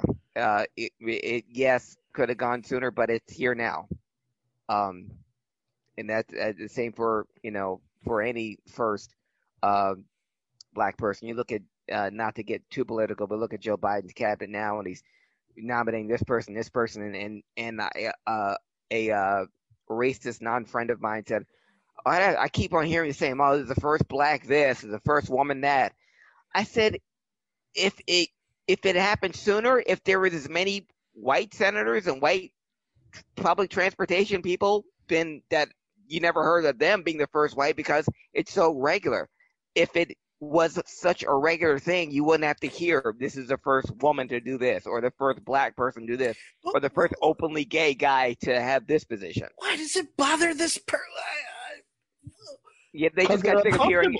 Yeah, they got sick of hearing all guy. If I have to hear this is the first black this, and one more time is the first black, I said, well, uh, if we if if it happened as many as much as white people had this position, you wouldn't have heard it. Oh, okay. I'm sick of seeing all this stuff. I'm sick of seeing all this. Nigga, go buy some Nyquil. Because it's gonna happen. You're gonna keep being sick because white people have been ruling this shit for so long, and they haven't given these people the opportunities. So you're gonna be sick. And you see the first white female, the first black person, the first black. It's 2020. We've been doing this politics shit in America since 1776. That's 220, 34 years, I think. My math might be wrong by 10 years there, but it's a lot of years. Wow. It's yeah. some generations. My, my ain't no, ain't not a lot of niggas been in there. My favorite thing, I favorite thing I see is, uh, you know, uh, well, you know, civil rights have been around for a long time, and I th- and I immediately think of somebody like Craig, who's 50 years old, who had his family members chased with rope. This isn't something that did. This isn't hundred years away. This just happened, motherfucker. Don't know what to tell you. I'm There's sorry, I'm not white lyric. enough for you. There's a Kanye lyric I heard when I was like 15, where he's like, uh, at the tender age of six, his grandmother took his mom and made him sit where white people weren't supposed to want him to eat, right? And at that time, Kanye was 35, and his mom had him when she was like 21, which would make her like 57 right? So this 57 year old woman was at the fucking sit-ins. She's 57. How do you mean social or or, or uh, uh, civil rights has been so far away when a 57 year old woman was at the sit-ins? Yeah, Martin Luther King died during my lifetime, so it it wasn't that. Shut up, old man. Um, no, it wasn't that. It wasn't that that long ago where people say we come so far. Ah, yeah. We haven't come that far. We've come, you. Those are things that say to make me and other whiteys feel comfortable. We've come so far. People don't understand that we are legit still in the first generation of like diversity. Mm-hmm. Like this is this is the very first generation of diversity. It happened we, less than twenty years before I was it. born. We're yeah. in it. We are in it. This is the revel. This is it. The thing we are literally seeing a world changing again.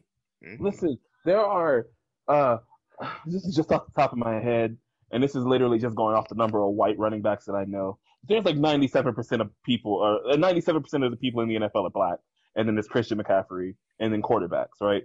So that league is a black league, but they still have to have a rule that says that you must interview one black person in your head coaching role if you are hiring head coaches. So you're telling me that that, that league is so racist that before that Rooney rule, not one nigga was being approached to be hired. But now that the league is 97% nigga, we're still going back to say you gotta, gotta hey, did you interview your nigga? Did you interview your one nigga before you hired this guy? Because if you didn't, you're gonna get fined. Well, we start getting, you know, and as much progress as we made when we start getting black NFL black owners, uh, then it'll be yeah. And, and when owners aren't right wing media or right wing supporters, um, then it will be different. Like uh, a majority of the the people that own uh, wrestling companies now are right wing uh, supporters. That's why I don't get involved with that like wrestling, that Wednesday wrestling talk when they're like, oh, you know, you oh, you watch WWF and Vince is, is in Trump's cabinet when Tony Khan or Shad Khan donated to Trump and like was best friends with the boy and they had business ventures together. So if we're gonna really like pick the apple at the bunch, like let's let's do it. Like you're not there is no ethical way to watch pro wrestling on TV. So let's not sit here and and and and, and go against the people before they watch. Go ahead, Craig. And if you ever listen to any of the Young Bucks podcasts, they're the ethics part. Those are two of the biggest right wing conspiracy nuts you could ever hear. And, and don't get me started on their anti Obama rants or anything. Who? Young Bucks? Oh my god. Yeah. Really? I Yeah. don't. I care that much about them. Yeah. Well, I didn't. I was. I was used to be fortunate to hear it. Republican too. Yeah. I What was that, like. Chris? Uh, that Karl Anderson and, and Luke Gallows call AJ Styles Republican who. Like that's that's just how far that those are those are boys and they're boys for a reason. Yeah. And K- AJ is to his credit isn't as bad as the Young Bucks. Uh, his AJ is mostly just you know homophobic and believes still believes the Earth is flat. Uh, but the the Young Bucks are in the uh you know uh the the The anti-Obama. elite, so to speak. I yeah. I The saw racism. some. I saw some. The elite. The elite. Yeah, I saw somebody comment. Uh, it was Jose commented about. Well, what does the born again Christians thing think about LG? I was like, I don't want to. I don't care. I don't want to mm. know. Keep, I don't want to know. Yeah. He's not a wrestler anymore. It's it's sideshow. I don't want to know. don't you ruin Sting for me. It was, and the, the thing about Sting now, we didn't get a chance to talk about him last week during his his debut last week because he actually debuted during an edition of HIC Talk Radio Live, and Oh, uh, and it the, the screenshot of Dan's face when he saw Sting uh, should actually be our new av- should be my new avatar, or at least a screensaver. Um, but we haven't had a chance to talk about it. Uh, Well, let's since- do it while Chris is here. Then I have one final question about uh, um, what we've been talking about. This, you know, I said the same. Now, when when Sting debuted on AEW, Uh-huh. Popped ratings. The first time AEW or any Wednesday night wrestling show had been over a million views in almost a year. Okay, so it so in that respect, it worked, and it got mainstream uh, talk, ESPN. Everybody picked up on it. It was uh, the most. It was trending worldwide on Twitter. I think it was number one or two when it happened. But when Sting debuted on AEW and got the big pop and everything like that, and I found out that Sting was signed to AEW to at least a three-year contract, I had the same three words I, I had when the, the WWE signed him, or when or when TNA signed him. You signed Sting to do what? He can't go anymore. He wasn't medically cleared by the WWE. Even if he wasn't cleared by the WWE, he's 62 years old and he physically can't go anymore. He's not a manager, so he's not going to walk anyone in the ring. He's not a commentator. He's not going to sit next to Tony and JR and call a match. He's not a booker. He's not a trainer. He never trained anyone. And he himself was barely trained as it was. He got on the job training uh, from being in the Mid South with Bill Watts and Ernie Ladd and Dr. Death and the Freebirds and everything else, while he wanted to get better and his partner unfortunately didn't, and why his partner sucked and why Sting turned out to be a very, very good wrestler. So my my question, and I'll even put this to you, Dan. Sting is on AEW for a number of years, and I, I'm not knocking Sting because he did the same thing that TNA did, just give him a whole bunch of money just to be Sting, just to show up on TV, and but to do what? What is AEW going to do with Sting? Can I answer first, Chris? Yeah, absolutely, for free. No, it's my show. I'm answering first. No, I'm kidding, Chris. uh, Chris, I don't know if you know this part about me. Uh, okay. The biggest sting mark in the world. Oh. That being said, past the initial, oh, fuck me.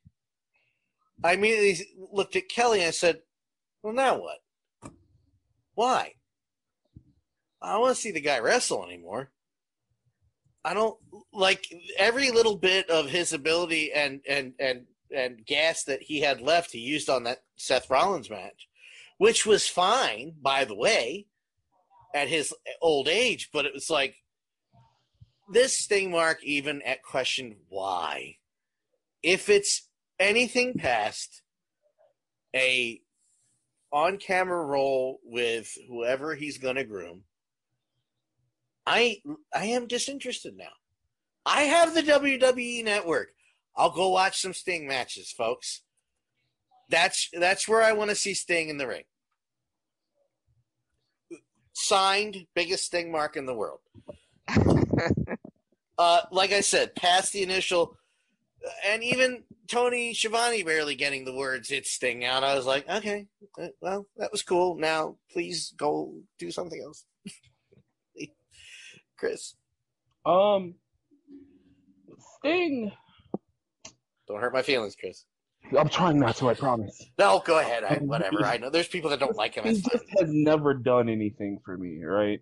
Um, entering, he's, You're fired. he's- I'm not going. like I'm not gonna sit here and say he's a bad wrestler. I'd be lying to you guys, and if there's one thing I'm not, it's a liar. Uh, but uh, just off the top of your head, name me one plus sixty year old American that you've really run to your TV, phone, or monitor to see wrestle. Oh, wrestle. I was gonna say Phil Collins, but I don't want him wrestling. Never mind. no, none. Zero. I just, I just, I remember when Ric Flair was in Raw for like his 2000, like three, four run, and I want to say he was like in his mid 50s. Now he's The in 60s. used to bash him for being old. You're old. You're old as fuck, Ric Flair. Like they were just constantly. The joke was that he's old and a shell of who he was as a human being. Yeah. But they made that into something, right? Sting, Ric Flair, he is not. No. And I don't mean that in terms of like wrestling ability. I mean in terms of Ric Flair was so charismatic and his character was such Ric Flair that he could do that. If Ric Flair had a match today, I'd probably enjoy it because he's old and, and his, his his character is that he's old and that could be the match layout is that he's old. He's been doing that Ric giving Flair- as long as he was doing the Yeah. Nature Boy. He's old. He's been old since I've known him. Like I've known of Ric That's a Flair. very He's been good old. point. That's a good point. Sting has always been faster, looser, dynamic, and not he's a character, but he's not a show carrying character at 62 years old when younger Sting in the abuser Darby Allin is right there next to him. Right? I don't want to see my brother and me in wrestling. Like it was a subpar movie.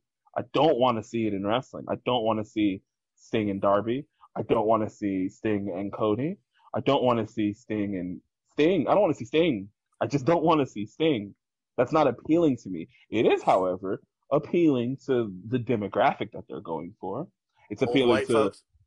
yeah, well, yeah, I'm going for 18 to 34, but if you oh. if you want to get to the nitty gritty, I'll say yeah, it. it's appealing to white people. It's appealing to Southerners. It's appealing to older people. It's appealing to people who watch WCW, and and that's the play that they're going for. This is a this is the son of a Rhodes. This is Cody. It's not like he's gonna come up with some brand new inventive way to promote wrestling. No, he's gonna do what his dad did on TV now. And what did and what do you do? You get familiar faces and you shove them on TV and say, "Hey, remember this guy? Hey, remember him? Cool. All right, cool. And, and that would be fine, Chris, if you did something with them. You brought back Arn and Tully to do what? They're invisible. You brought You- back you Jake literally- Roberts, who's one of the greatest. He, he, he's the greatest talker you have on that show. Nothing. You have three in those names that you just named, Craig. Three of the greatest talkers ever to come down the pike. And past Jake Roberts have said very little. Why Well- the fuck else would you have him on that show? because they're Southern and they're known by Southern old people. God So damn it, Chris! Stop talking logic. Of other pro- of white people. Stop being logical. The only way that Sting would get used less on AEW is if he was a woman. but that's but true. the the ironic thing about Sting when he had his biggest success was when, When he he, went talk. in exactly a full year without saying anything. Well, to be fair, he wasn't uh, in the three of the best talkers in the business. no, listen, I'm a self-aware Sting fan, by the way, Chris. I there's not there's two promos that were ever good that he's ever done. Two. I can think of one segment of Sting that I really enjoyed, and it happened in TNA. I do. There's also one Sting finish that I remember. That's my favorite, like Sting match, and it's just a finish. Tell the Sting him- Mark what that finish was, please. Uh, it's where he's facing Robert Roode, and Robert he's giving Robert Roode the Scorpion Death Drop, and he hits his head on the chair, and that knocks him out, and Robert Roode retains the title. Yep. Yep, I remember it. I listen. Uh, again, just to reiterate, biggest Sting fan. I have no, I have no use for him here. Um, I, I get frustrated with AEW because the old mid thirty, mid 30, 37. The old is that late thirties now? Shit. Mid thirties. All right, cool. Hey, hey, Chris saved me. All right, yes. um, the mid thirty-year-old man can get his fix watching the network. Yeah. But he tunes in to A. This one turns into AEW for Nyla Rose, for Darby Allin. Well, for for everybody else, and uh, New faces. new faces. Uh, weekly, I will mention how Nyla. Uh, listen, I'm sure she is thrilled to be on TV. I'm not speaking for anybody on that show or being booked on that show, but I will still say until they do how Nyla wasn't booked over everybody as the, as the awesome Kong, as the Karma, as the Andre the Giant, as the Ric Flair, as the sting of that company from day one, just based on how she looks and working your way forward. I don't understand and will never understand. no. The the minute they the the second they dropped the ball on Nyla Rose had, had having her lose to a ninety pound uh, Japanese schoolgirl, I knew that the company was in trouble because you in Nyla Rose, there's your Vader right there. She go she runs through everyone. You can even play up, even make that the angle that she is transgender. What better way to get your product out there? And have her run through everyone. Period. No exceptions. Squashes. Nothing but she's your Vader. She's your monster heel. Period. Served If- up on a on a silver platter. She's a gift to you. Any division, anywhere, period, the top heel. Uh, Exactly. I think Chris? you problem is is that you're using logic, and I Oh. feel like when you use logic, that you kind of fuck yourself up because you're you're acting with the best of intentions when you should be acting on what does the average white male like? 'Cause that's how Not this Nyla company Rose. operates. And the average white male who tunes into AEW, um, how do I say it without being so blunt? They Old white folk? they don't like black people, especially when they can't relate to, but for some reason they can relate to Japanese girls more because they watch Puro. It's it's it's a mind fuck to me that these people who were New Japan fans who then migrated to AEW because That's the other thing that But well, that's that's all Kenny. That's that's all Kenny Omega. Yeah, that's all Kenny Omega. His girlfriend and his old and all this Japanese his Japanese schoolgirl fetish is on full display. And Dan and I have talked about this on this very podcast over and over again. Why AEW fails as a wrestling company because they don't have one guy, one decision. It, for eh, for WWE, for all its faults, it everything begins and ends with Vince. Vince is the final word on I everything. mean, like sending Keith Lee down, back down to go train. Which by the way didn't happen because he was on TV on Monday. Yeah, thank you very much. Yeah. Thank you for saying that because I was like, But- wait, I'm confused. Was it after Raw? But with AEW, you have Kenny Omega booking the women's division. You have the Bucks booking the tag division. Cody booking his own matches. Jericho's on charge of his own storyline. There's not one person. There's not one booker. There's no Dusty. There's no Bill Watts. Um, just just say this is no. We we're every match is going to go through me, and this is how it's going to go. Everyone, there's too many cooks in the kitchen. It, Tony Khan has got his dad's money, just throwing it at, at everyone and anyone who wants to come, and all of his indie friends get the job. Doesn't matter if you were uh, four foot three, like a Marko Stunted growth, or you wrestle with your hands in your pockets, or um, this guy is uh, uh, something else, or uh, Joey Janela, you're you're going to get a job. Yeah, so if anything, it gives all hopes to all the if you're an indie sideshow, you know, guy, uh, Tony Khan will throw you a whole bunch of money and you'll get on TV. Yeah, Never but mind. Put them on my TV. Okay, or even just book them smart. You know, you have you you have your, your maybe the next Roddy you you have maybe the next Roddy Piper in your on your television show.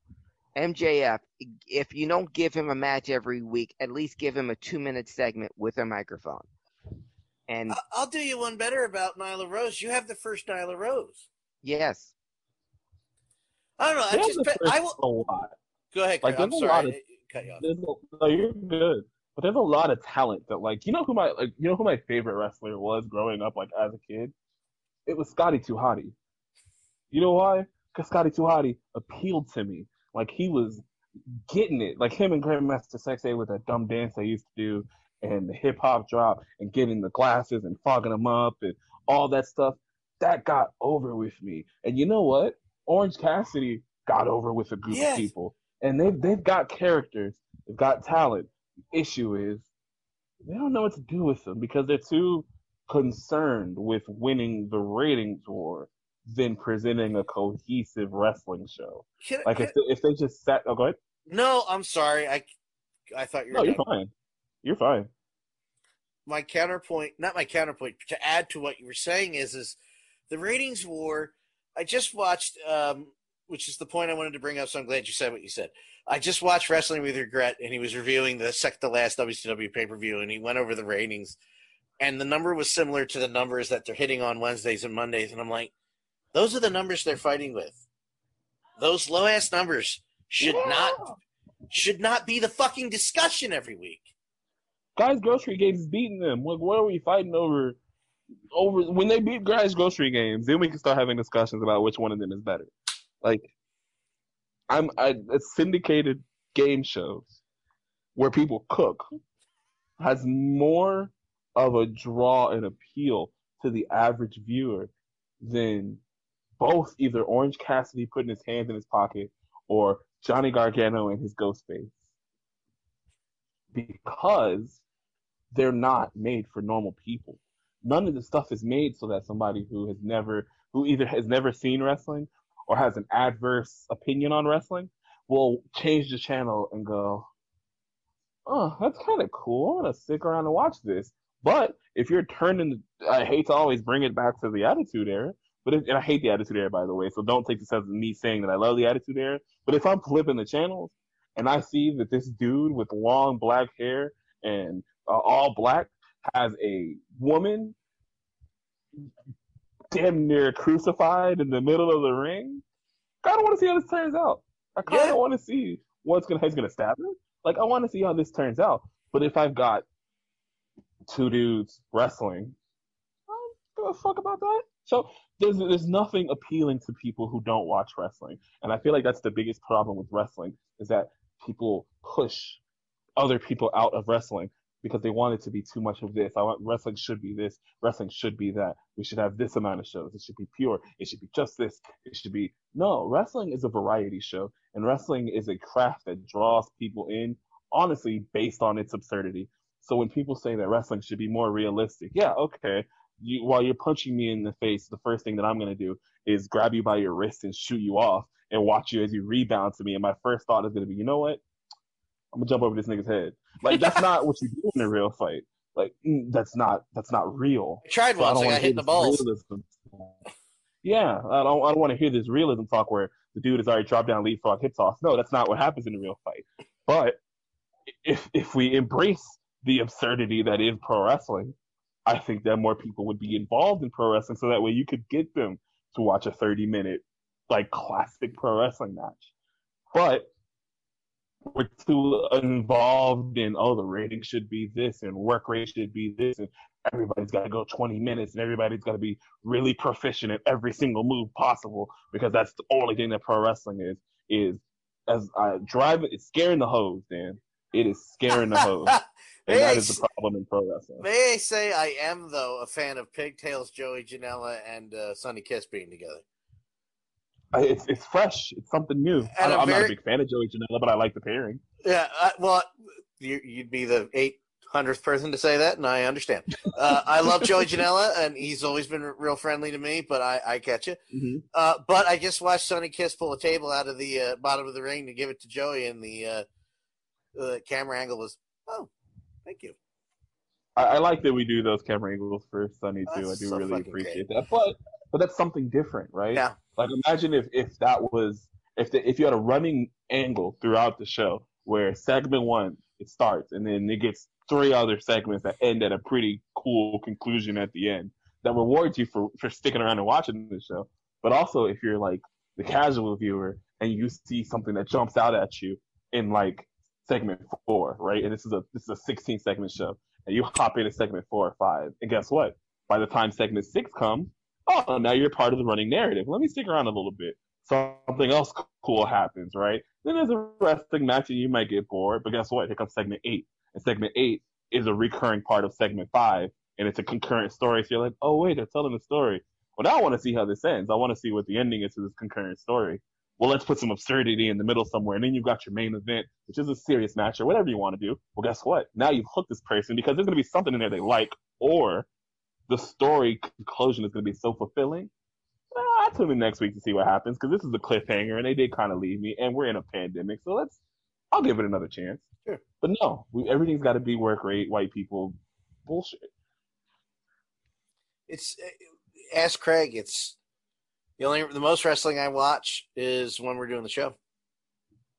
You know, I just I'm trying. I do catch up on YouTube just so uh, I can, you know, have a conversation with conver- conversation. I haven't even had any drinks yet. conversation with Craig or whoever guest.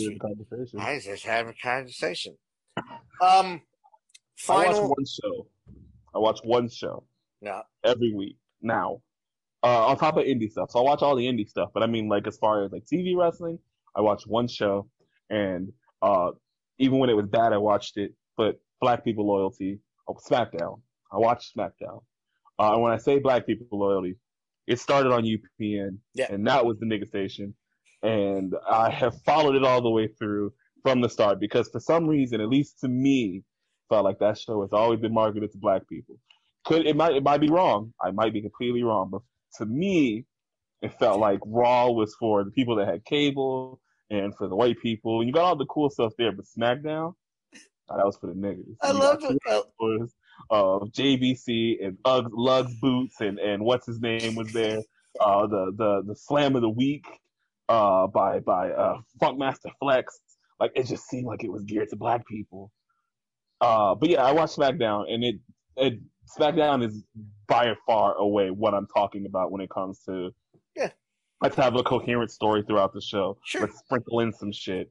But we're gonna make sure that if we catch somebody, because it's on Fox and they have to, if we catch somebody scrolling channels, they're gonna see something cool and they're gonna at least watch until the end of the next commercial break. Never forget. It, UPN was UPN and Star Trek. Yeah, yeah. By the way, you can watch Deep Space Nine. Uh, that comes on Tuesdays. Uh, all this is one on one and Moesha and the Parkers and girlfriends. And by the way, Deep Space Nine is later in the week. You can, you can check oh on yeah. that. We also have this new show called Voyager. Check it out, nerds. And don't Don't forget, forget to be home, and, and don't forget Homeboys in Outer Space. Oh boy, Cleopatra twenty five twenty five also used to come on uh, UPN for for like a season and a half, and I I'm thought gonna- that shit was I'm great. gonna need more information about Homeboys in Space. Oh, you Oh, you. Oh shit! go Really? you both said the same thing in a different order. I'll have to check this out after we're done. Yeah, it, it's it's crazy how they'll they'll, uh, they'll cancel a good a good phone? show after six episodes, but Homeboys in Outer Space got a full season's worth of episodes. Oh, you're it's That's just the McNasty got three seasons, so we're we're just we're at this point where we're just picking quarters. now. I remember shows you Shasta see agree with. McNasty. Now hold yeah, on. Homeboys in Outer Space was uh, Funkmaster Flex and uh, Daryl Bell, who was uh, Ron Johnson in uh, Mhm. Different World, and they were Homeboys. The title says it all. Really, I can't. Um, can't really really expound on that, Chris. I will say that if you if if you want to uh, to check out Raw, uh, what's going on with the Hurt business uh, has done more for black wrestlers than uh, any heel group, and they're the best heel group on, on television for for me. But uh, I catch even them on clips and pay per view, and I love the Hurt Business. yes, uh, why they don't have all the belts, I don't know right now. Maybe that'll change for after this Sunday's pay per view, but that's really where it should go and where the the direction of the because you're talking about a cohesive storyline. Having those, having the Hurt Business involved in every like at least three or four different segments, and Raw's a three-hour show, so you got a lot of time to fill up. Having those guys run roughshod through everyone during the course of a show would do wonders for a your storytelling and b um, you've got four guys that, that can go, and not only are you be rewarding your your longtime uh, veterans that have been there and they're now in their mid 40s, and namely MVP Shelton and uh, Bobby uh, Lashley, but Cedric Alexander, who needed some type of push somewhere because a guy that good needs to be on TV every week, and he doesn't have to talk now because you got MVP there. So um, he can just he can be the worker of the of the of the four, and so Yeah. you know. The, the fact that we and this will be the last comment and then we're gonna we're gonna end this po- uh, popsicle um, the fact that the timeline between me telling you cedric alexander is going to wwe to you still saying god he still needed a push is fucking mind-boggling on itself chris is Oh. laughing because he knows why makes no fucking sense I have my That feeling. man carried 205 Live with two other people for like a year and a half. It was the Cedric Alexander show featuring Buddy Murphy and Ali with special appearances from Tony Nese and Akira Tozawa. Like it was that Tony was the, that was the show. Tony That Nese is another show. guy. He's exactly what Vince wants. He looks like fucking Adonis. He can go with anybody. I've seen that dude wrestle so many places. Cedric Alexander too. I'm putting them together, and and we're we're not pushing him. You know what it was with Tony Nese? I think, and I don't want to make it a height thing, but I look at Fabian Probably Aichner, was. right? It probably is. I look at Fabian Aichner though, right? Where they signed him and he said, "Yeah, I'm gonna get fat, and then I'm gonna get built, and I'm not gonna be anywhere near this cruiserweight shit ever again." Because he saw where the, the tide was turning, and he saw that they had no faith in that division. He said, "You know what? I'm gonna go gain 40 pounds, and we're not doing this cruiserweight shit ever again." And now he's off with Imperium, and granted, they're you know they're they're they're greatly on hold because of what's going on. But like before that, no, they was a staple on NXT UK. They had just moved to NXT. Like, good for him for realizing that this cruiserweight, he would have been relished off to, he would still be in 205 Live. Tony Nese is still on 205 Live. Fuck, Still it's on. insulting. It's insulting. It's He's insulting to both men. 205 original.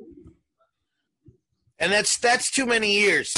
Welcome back, gentlemen and ladies. Another fine edition of the extension of the HIAC Talk Radio Wrestling Podcast. My name is Craig Lagans, and joining me this week will be uh, our regular co-host Dan Law, 83, Dan Calachico, and joining us for the first time, and hopefully not the last time, Chris Kazama. He of the Fight Club with the one in it. Uh, I'm going to take these gentlemen back uh, to a time when wrestling was available in all 50 states, when uh, titles were called belts, and uh, when organizations and territories respected one another and worked with each other to promote the best possible product they could back when sports entertainment was indeed professional wrestling. Uh, this week in wrestling history, um, some historic things happen. And thank, thank God I'm calling this segment the Wrestling Historian because some historic things happen. Yeah. Uh, we're going to go back to December 10th, 1972. Uh, Kansas City, Kansas. Uh, George Scrap Iron Gadaski went to a 10 minute draw with a young man making his professional wrestling debut.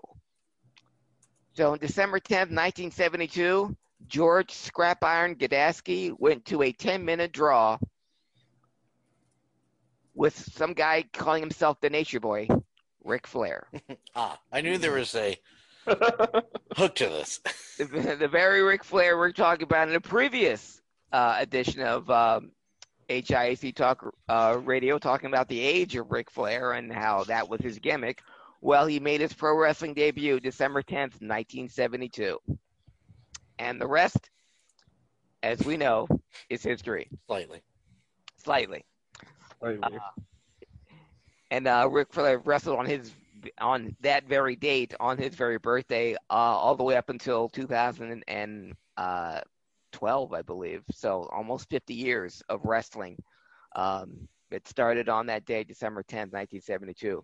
Exactly three years later, on that same day, December 10th, 1975, the NWA heavyweight champion Jack Brisco defended his NWA title in Miami, Miami Beach, Florida.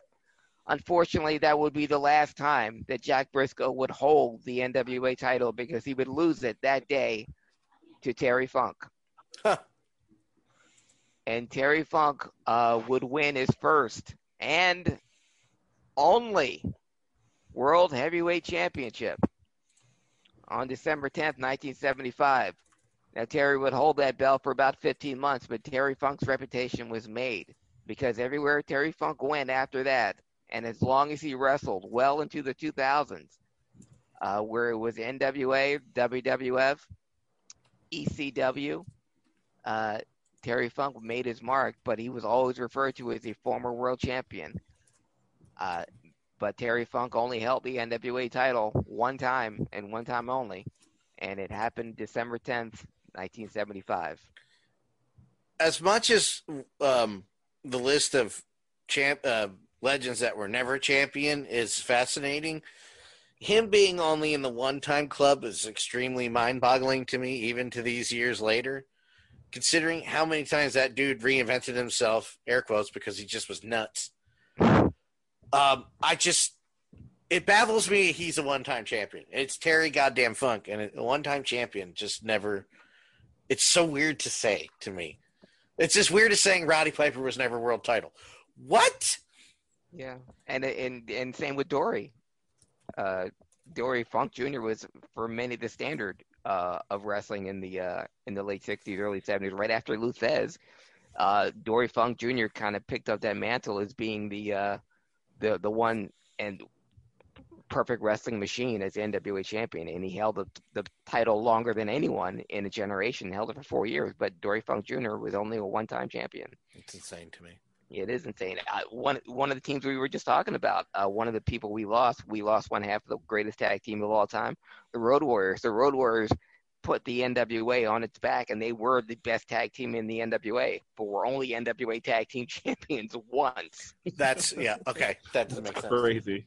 Yeah, had every other title, but only in the the standard bearer in the NWA tag team, but only held it once.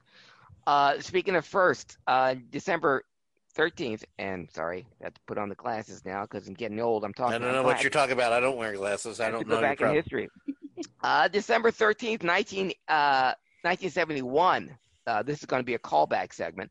Uh, the Japanese Wrestling Association, the JWA, as it were, uh, fired one of its premier one of its premier wrestlers uh, because this wrestler was trying to uh, stage a coup, trying to take over the company. So the JWA, the Japanese Wrestling Association, fired Antonio Inoki. uh, Antonio Inoki would later go on to found New Japan Pro Wrestling. That same year, another of their top wrestlers in the JWA, Giant Baba, would also leave the Japanese Wrestling Association. And uh, Baba would form the uh, All Japan Wrestling Association that same year. And as coincidentally, the uh, when J, the JWA lost Antonio Inoki and Giant Baba on December 13th, 1971, the JWA closed in 1973. Really? And uh, yeah, and but yet both New Japan Pro Wrestling, headed by Antonio Inoki, and All Japan Pro Wrestling, headed by Giant Baba, still exist. It's, but, it's crazy to me that Inoki waited because if I'm not mistaken, it's like July of 1972 that Inoki founded New Japan. So he waited like six months, seven months after leaving, after trying to stage this coup. Was like, you know what? I'm just gonna go make my own promotion, and I'm gonna make sure that people know that this is in 1972 because we're gonna make sure it's branded on everything till the end of time. Yeah, and I, I, I think what what had happened was Chris is that he was that uh Inoki was talking to the head of, and he's like, I got this idea for a. Uh, we can still call it JWA, but if we do it this way, we bring in some American wrestlers and do it like that. And the owner, the the booker at the time, just said no. So Anton- Inoki just did what he was going to do anyway, but he wanted to do it in JWA, and he was ousted because of that. Um, so it's kind of like, well, if you listen to me, you'd still be in business. In the chat, so Inoki sat on that for months, just steaming. Yeah. oh, I'm gonna get him. That son of a bitch. Those motherfuckers. that, that and Dan, that might have been whoever the head of the Japanese Wrestling Association then might have been the, the Japanese Verne Gagne because had he just like listened to a guy that knows what the hell he's talking about, yeah. he might still have been yeah. in business. I was gonna say it's like Verne Gagne. It was like, eh, just get out of here. Oops. Uh, why don't you put the belt on the Hogan, Verne? He's outselling every wrestler in North America, and he's got this great movie, Rocky Three, that's number one at the box office, and you have him here in your your league. Why not put the belt on them? Ah, it's okay. I know what the hell I'm doing. Yeah. Oops. Whoops. Uh, speaking of the AWA, I was saying on that date, okay. December December 13th, 1988, the AWA decided to get to, they were lagging behind, so why don't they get on the act of doing this pay per view thing? Since the WWF and the NWA were doing it, the AWA decided to have their very first pay per view. So they called in everyone. So it wasn't just the AWA. They called in the World Class, Memphis, uh, Japan, uh, the LP, uh, the the LWA, the Ladies LPWA, Ladies Professional Wrestling World Association, all of them to be on this big pay per view called uh, uh, Super Clash, Super Clash Three. Um, and uh, that would be the AWA's initial foray into pay per view. And uh, for a lot of people, it was their first pay per view ever. It was Cactus Jack's first uh, pay per view ever. Um, oh wow! Uh, I didn't know that's where that's where he debuted. That's his first. That was his first pay per view. He he was wrestling for Memphis at the time. I actually was wrestling between Memphis and World Class, but um, that was his first uh, pay per view. Uh, uh, uh, quirky little match there. Uh, Greg Gagne uh, won the AWA television title from Ronnie Garvin um, and it was weird because Ronnie Garvin had already signed with the WWF, and but didn't want to uh, do a job for Greg Gagne on his way out. Uh, so he always got to be like that. Yeah. So uh, they uh, had it. Uh, he lost the belt in a countout to Greg Gagne. so that's the way they worked their way around that. Of course, the main event was the um, uh, AWA heavyweight champion Jerry Lawler going up against the world class heavyweight champion Kerry Von Erich, and a unified world title bout that had to be a winner, and um, they had to work their way around that because uh, Kerry uh, was going to do a a blade job for in this match with uh, Jerry to get some get some juice. Um, the thing is about Kerry, um, he got a little careless with the blade because if anyone has known Kerry for any amount of time, and Jerry Lawler and both Ric Flair said the same thing about Kerry. Uh, they both wrestled Kerry Von Erich more than any two wrestlers ever. But both guys loved Kerry, great guy, but always impaired. So Kerry, uh, in whatever state he was in before the match, with the blade, uh, that he had taped to his wrist had sliced open his bicep.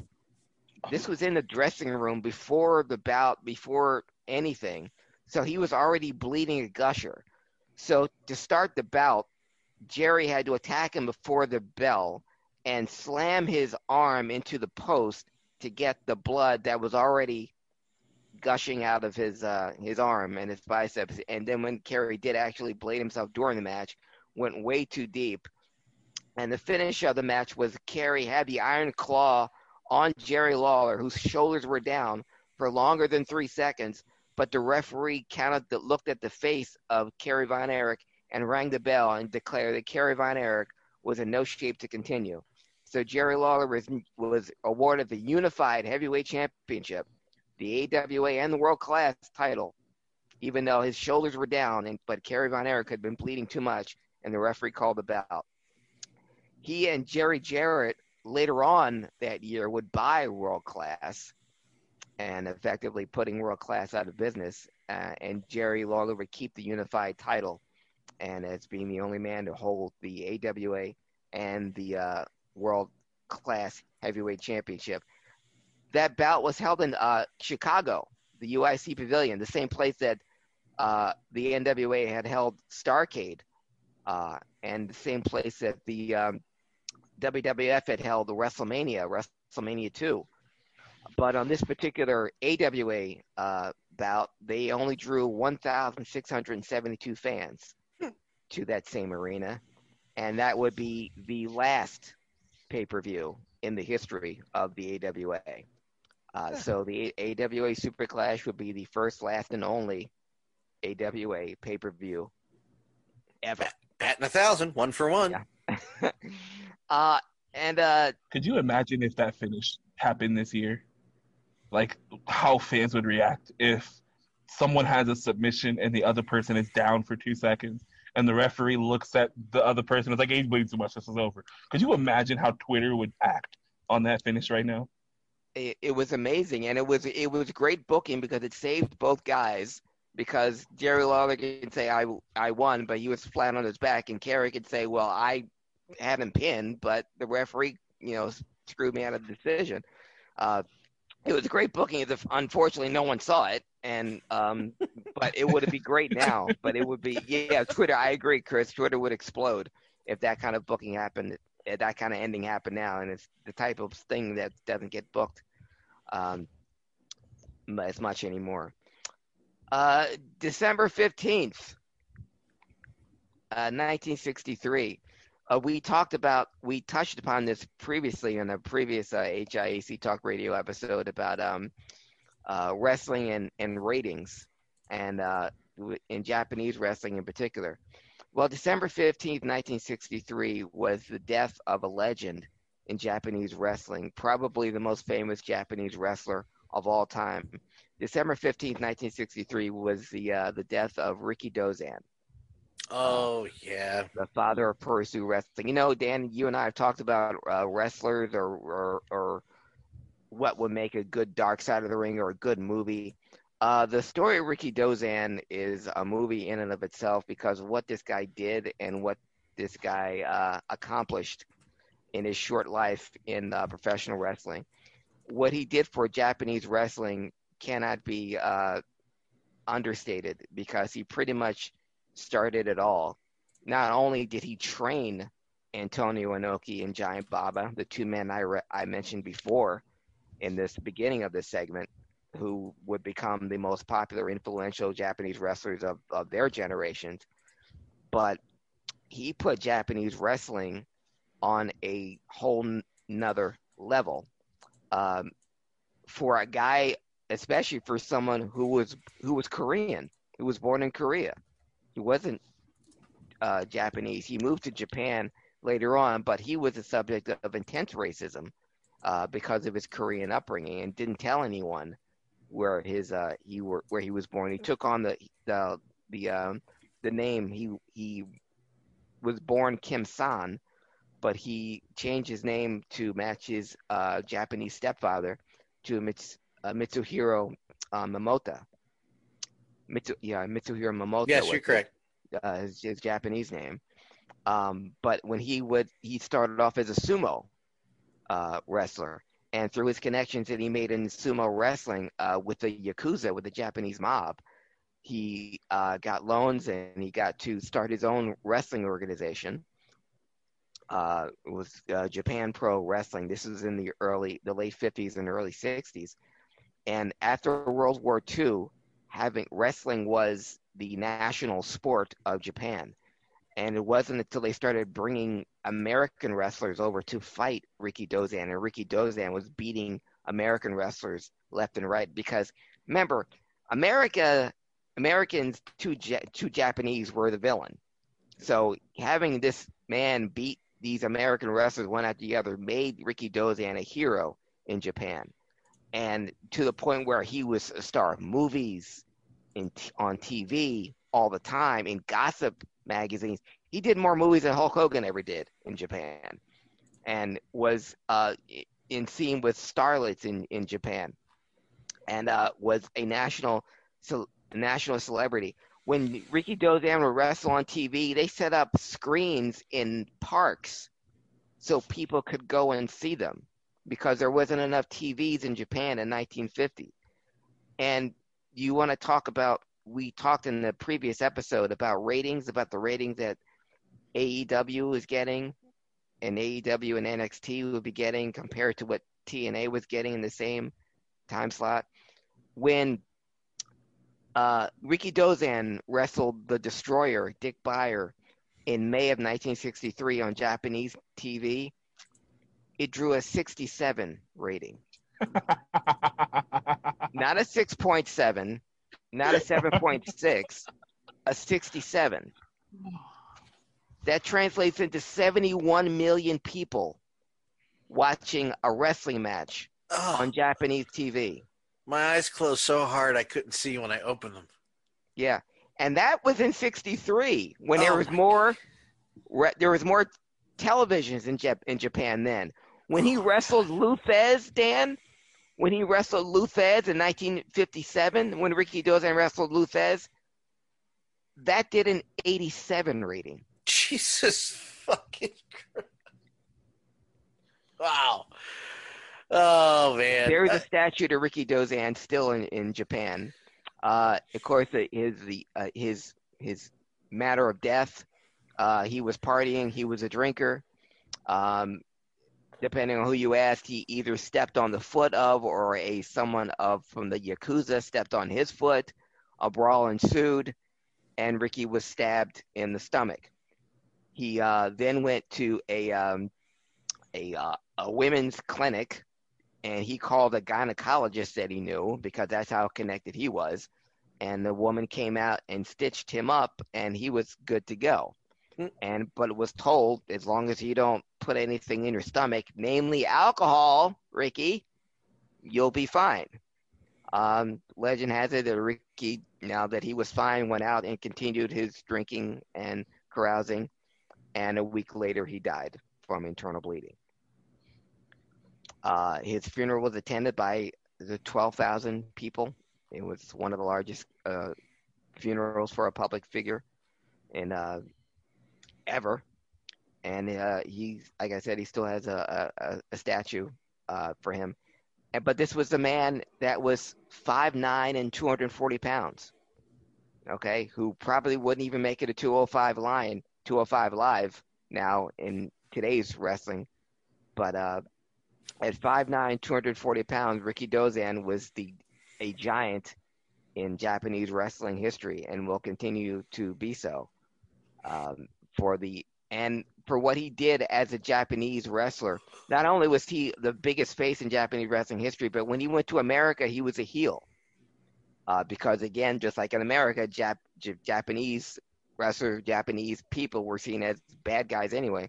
But thanks to his matches with Lou Thesz, he turned into a face, and and Lou Thesz was even gracious enough to trade wins with Rikidozan in in Japan. But Rikidozan also wore suits when he appeared on TV. And it was he, Rikidozan, who was the cocky, the first cocky heel champion that set the stage for men like Nick Bockwinkel, Ric Flair, uh, the Horseman, to be on TV with a championship belt wearing a suit. uh, Rikidozan set the set the bar for that. Uh, so his his influence, not just in Japanese wrestling, but in American culture, it was Rikidozan that brought American wrestlers over here for him to beat. That paved the way for wrestlers like Terry Funk, like Stan Hansen, like Bruiser Brody, like Hulk Hogan, like Vader to make a living in Japan because of Rikidozan. Uh, so we lost uh, December 15, 1963. We lost a legend. Uh, Rikidozan's uh, name should not be forgotten. He was posthumous, posthumously awarded a spot in the WWE Hall, Hall of Fame, heavy air quotes, in 2017. But any wrestling Hall of Fame has to include Rikidozan for no other reason, for he was the most influential professional wrestler in any uh, country United States or or Japan in professional wrestling history. If you ever need to know how popular or how much how loved Rikidozan is, just go to YouTube and type in uh, Rikidozan Wrestle Kingdom entrance in the video game, where you will see him. The sky will open up and he will descend from heaven into the ring and that is his entrance while heavenly music plays. It is the most amazing thing you'll ever see in your entire life. I believe it, Chris. I oh my it. god! Yeah, I didn't even know that was a thing. no. Yeah, they have him in the game. He's playable. He's uh, almost unbeatable in the game, and he literally uh, descends from heaven as his entrance. Well, I think that's apropos for a wrestler Rikidozan's stature, for what he did for professional wrestling and what he means to professional wrestling. And that, gentlemen and gentlemen, is the wrestling historian. You, you do the outros or you just stare at me? I'm going to do the outro. Oh, thank you. I'm so confused. I was like. and you can find me, Craig Liggeons, on Facebook, Instagram, and on Twitter. C R A I G L I G G E O N S. Hey, Dan, where can people follow you? Well, first, before they follow me, I do want to say uh, a second thank you to uh, Chris for joining us this week for both episodes. Cool. This one was much quicker than the first one. I, you know, I, I try to keep episodes, you know, around an hour, but I, there is no way I was going to stop that conversation. um, it was fantastic, and of course, the the door is open. You don't need to even kick it open; just push it open with your finger, and next time you want to come in. Um, with that being said, one more time this week, tell everybody where can people follow you and Fight Club. Uh, you can follow me at the Chris Kazama on Instagram and Twitter. You can follow Fight Club at PAWD underscore WC. That stands for Pan African World Diaspora underscore Wrestling Championship. You can follow us on uh, YouTube as well. If you are on YouTube, though, uh, backyard wrestling historian thing. Two years ago was my last backyard wrestling show that I booked, and that is on YouTube. If you type in NBYWA, A Cold Day in Hell, you will find people who are currently on the independent scene, like K.A. Robinson, Christopher Andino, and several others who wrestled in their last backyard wrestling shows as well. Follow me at danlow83 on Twitter, on Facebook, on Twitch, on YouTube. Type in danlow83 and you'll find me. You don't have to subscribe, but hit that follow or subscribe button. Well, I meant that. If I subscribe to YouTube, you don't have to subscribe on Twitch because then you pay. So just follow the other way around. Uh, uh, uh no, just kidding. Uh, VOCNation.com uh, on your smartphone. Go to your podcast app, type in VOC Nation Radio Network to see all the podcast episodes there. But watch them on Twitch, live here, or on YouTube uh, and share. Please tell everybody. Stop on by. I swear, eventually, I'll say something funny. I know I'm funny. I made Chris laugh a few times. See, you can't lie and say Dan's not funny. It's on record. It's on record now. Factory. Um, Exactly. That's it. It's over. The game's up, folks. Can't lie to me now. Subscribe to Stare Creepily, as Matt says, subscribe to Maxim. I'm not on Maxim. We're Anymore. funny tomorrow. Yes, tomorrow night on Thursday nights on Twitch is Game Pass Thursday, where we pick a random game and play it. Uh, most most of us playing it for the first time, so join us then. For Craig Liggeons, for Chris Kazama, I'm Dan Calachico. Farewell and good night. This is Matt Hardy, and you are listening to the VOC Nation. Rock and Roll Union for the past two years has been the place for rock and roll, new rock and roll, debuting rock and roll, and some of the old classics as well. We have welcomed guests from around the world, national artists, and more. We have excited many people by our live events. We've welcomed everybody into the fold, and we continue to do so on a weekly basis. Guys, that is Rock and Roll Union, and that is what we do for you. Saturdays, 6 p.m. Eastern, VOCNation.com. Since 2012, HIAC Talk Radio has been bringing you the best of independent wrestling and wrestling on the worldwide scale with interviews and other segments now featuring the Wrestling Historian with Craig Liggeons every Thursday night at 6 p.m. at VOCNation.com or go to your Android or iPhone and type in VOC Nation Radio Network and subscribe to the greatest wrestling podcast network in the world. Listen to HIAC Wrestling Podcast today.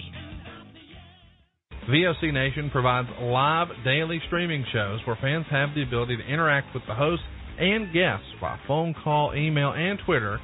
VOC Nation hosts include the legendary Ken Resnick, who you probably remember from the AWA and WWE, former WCW performer The Maestro, Wes Brisco, who you probably remember from Impact, Brady Hicks, who you remember from Pro Wrestling Illustrated, former WWE and TNA star Shelly Martinez, and former Philly radio personality Bruce Wirt. VOC Nation's two most popular shows are Wrestling with History, featuring Ken Resnick and Bruce Wirt, streaming live on Wednesday nights at 9:30 Eastern, and of course In the Room, featuring Pro Wrestling Illustrated's Brady Hicks and WCW alum The Maestro. And by the way, both of these shows take callers live during the show. What are you waiting for? Go listen live right now at VOCNation.com and subscribe to all of our podcasts by searching for VOC Nation Radio Network on your favorite podcast app. Oh, and follow them on Twitter too, at VOC Nation. Hola, this is your amiga, Shelly from Cali, to let you know you can catch me here on VOC Nation for Shelly Live. You never know what the hell I'm going to be talking about. Sometimes I have guests, sometimes I let you on in the cheese mess, spill a little tea. Sometimes I cry. You have to tune in to find out why. And I also take your calls. I love chatting with you guys and seeing what the hell you guys are thinking. So meet me here on the VOC Nation.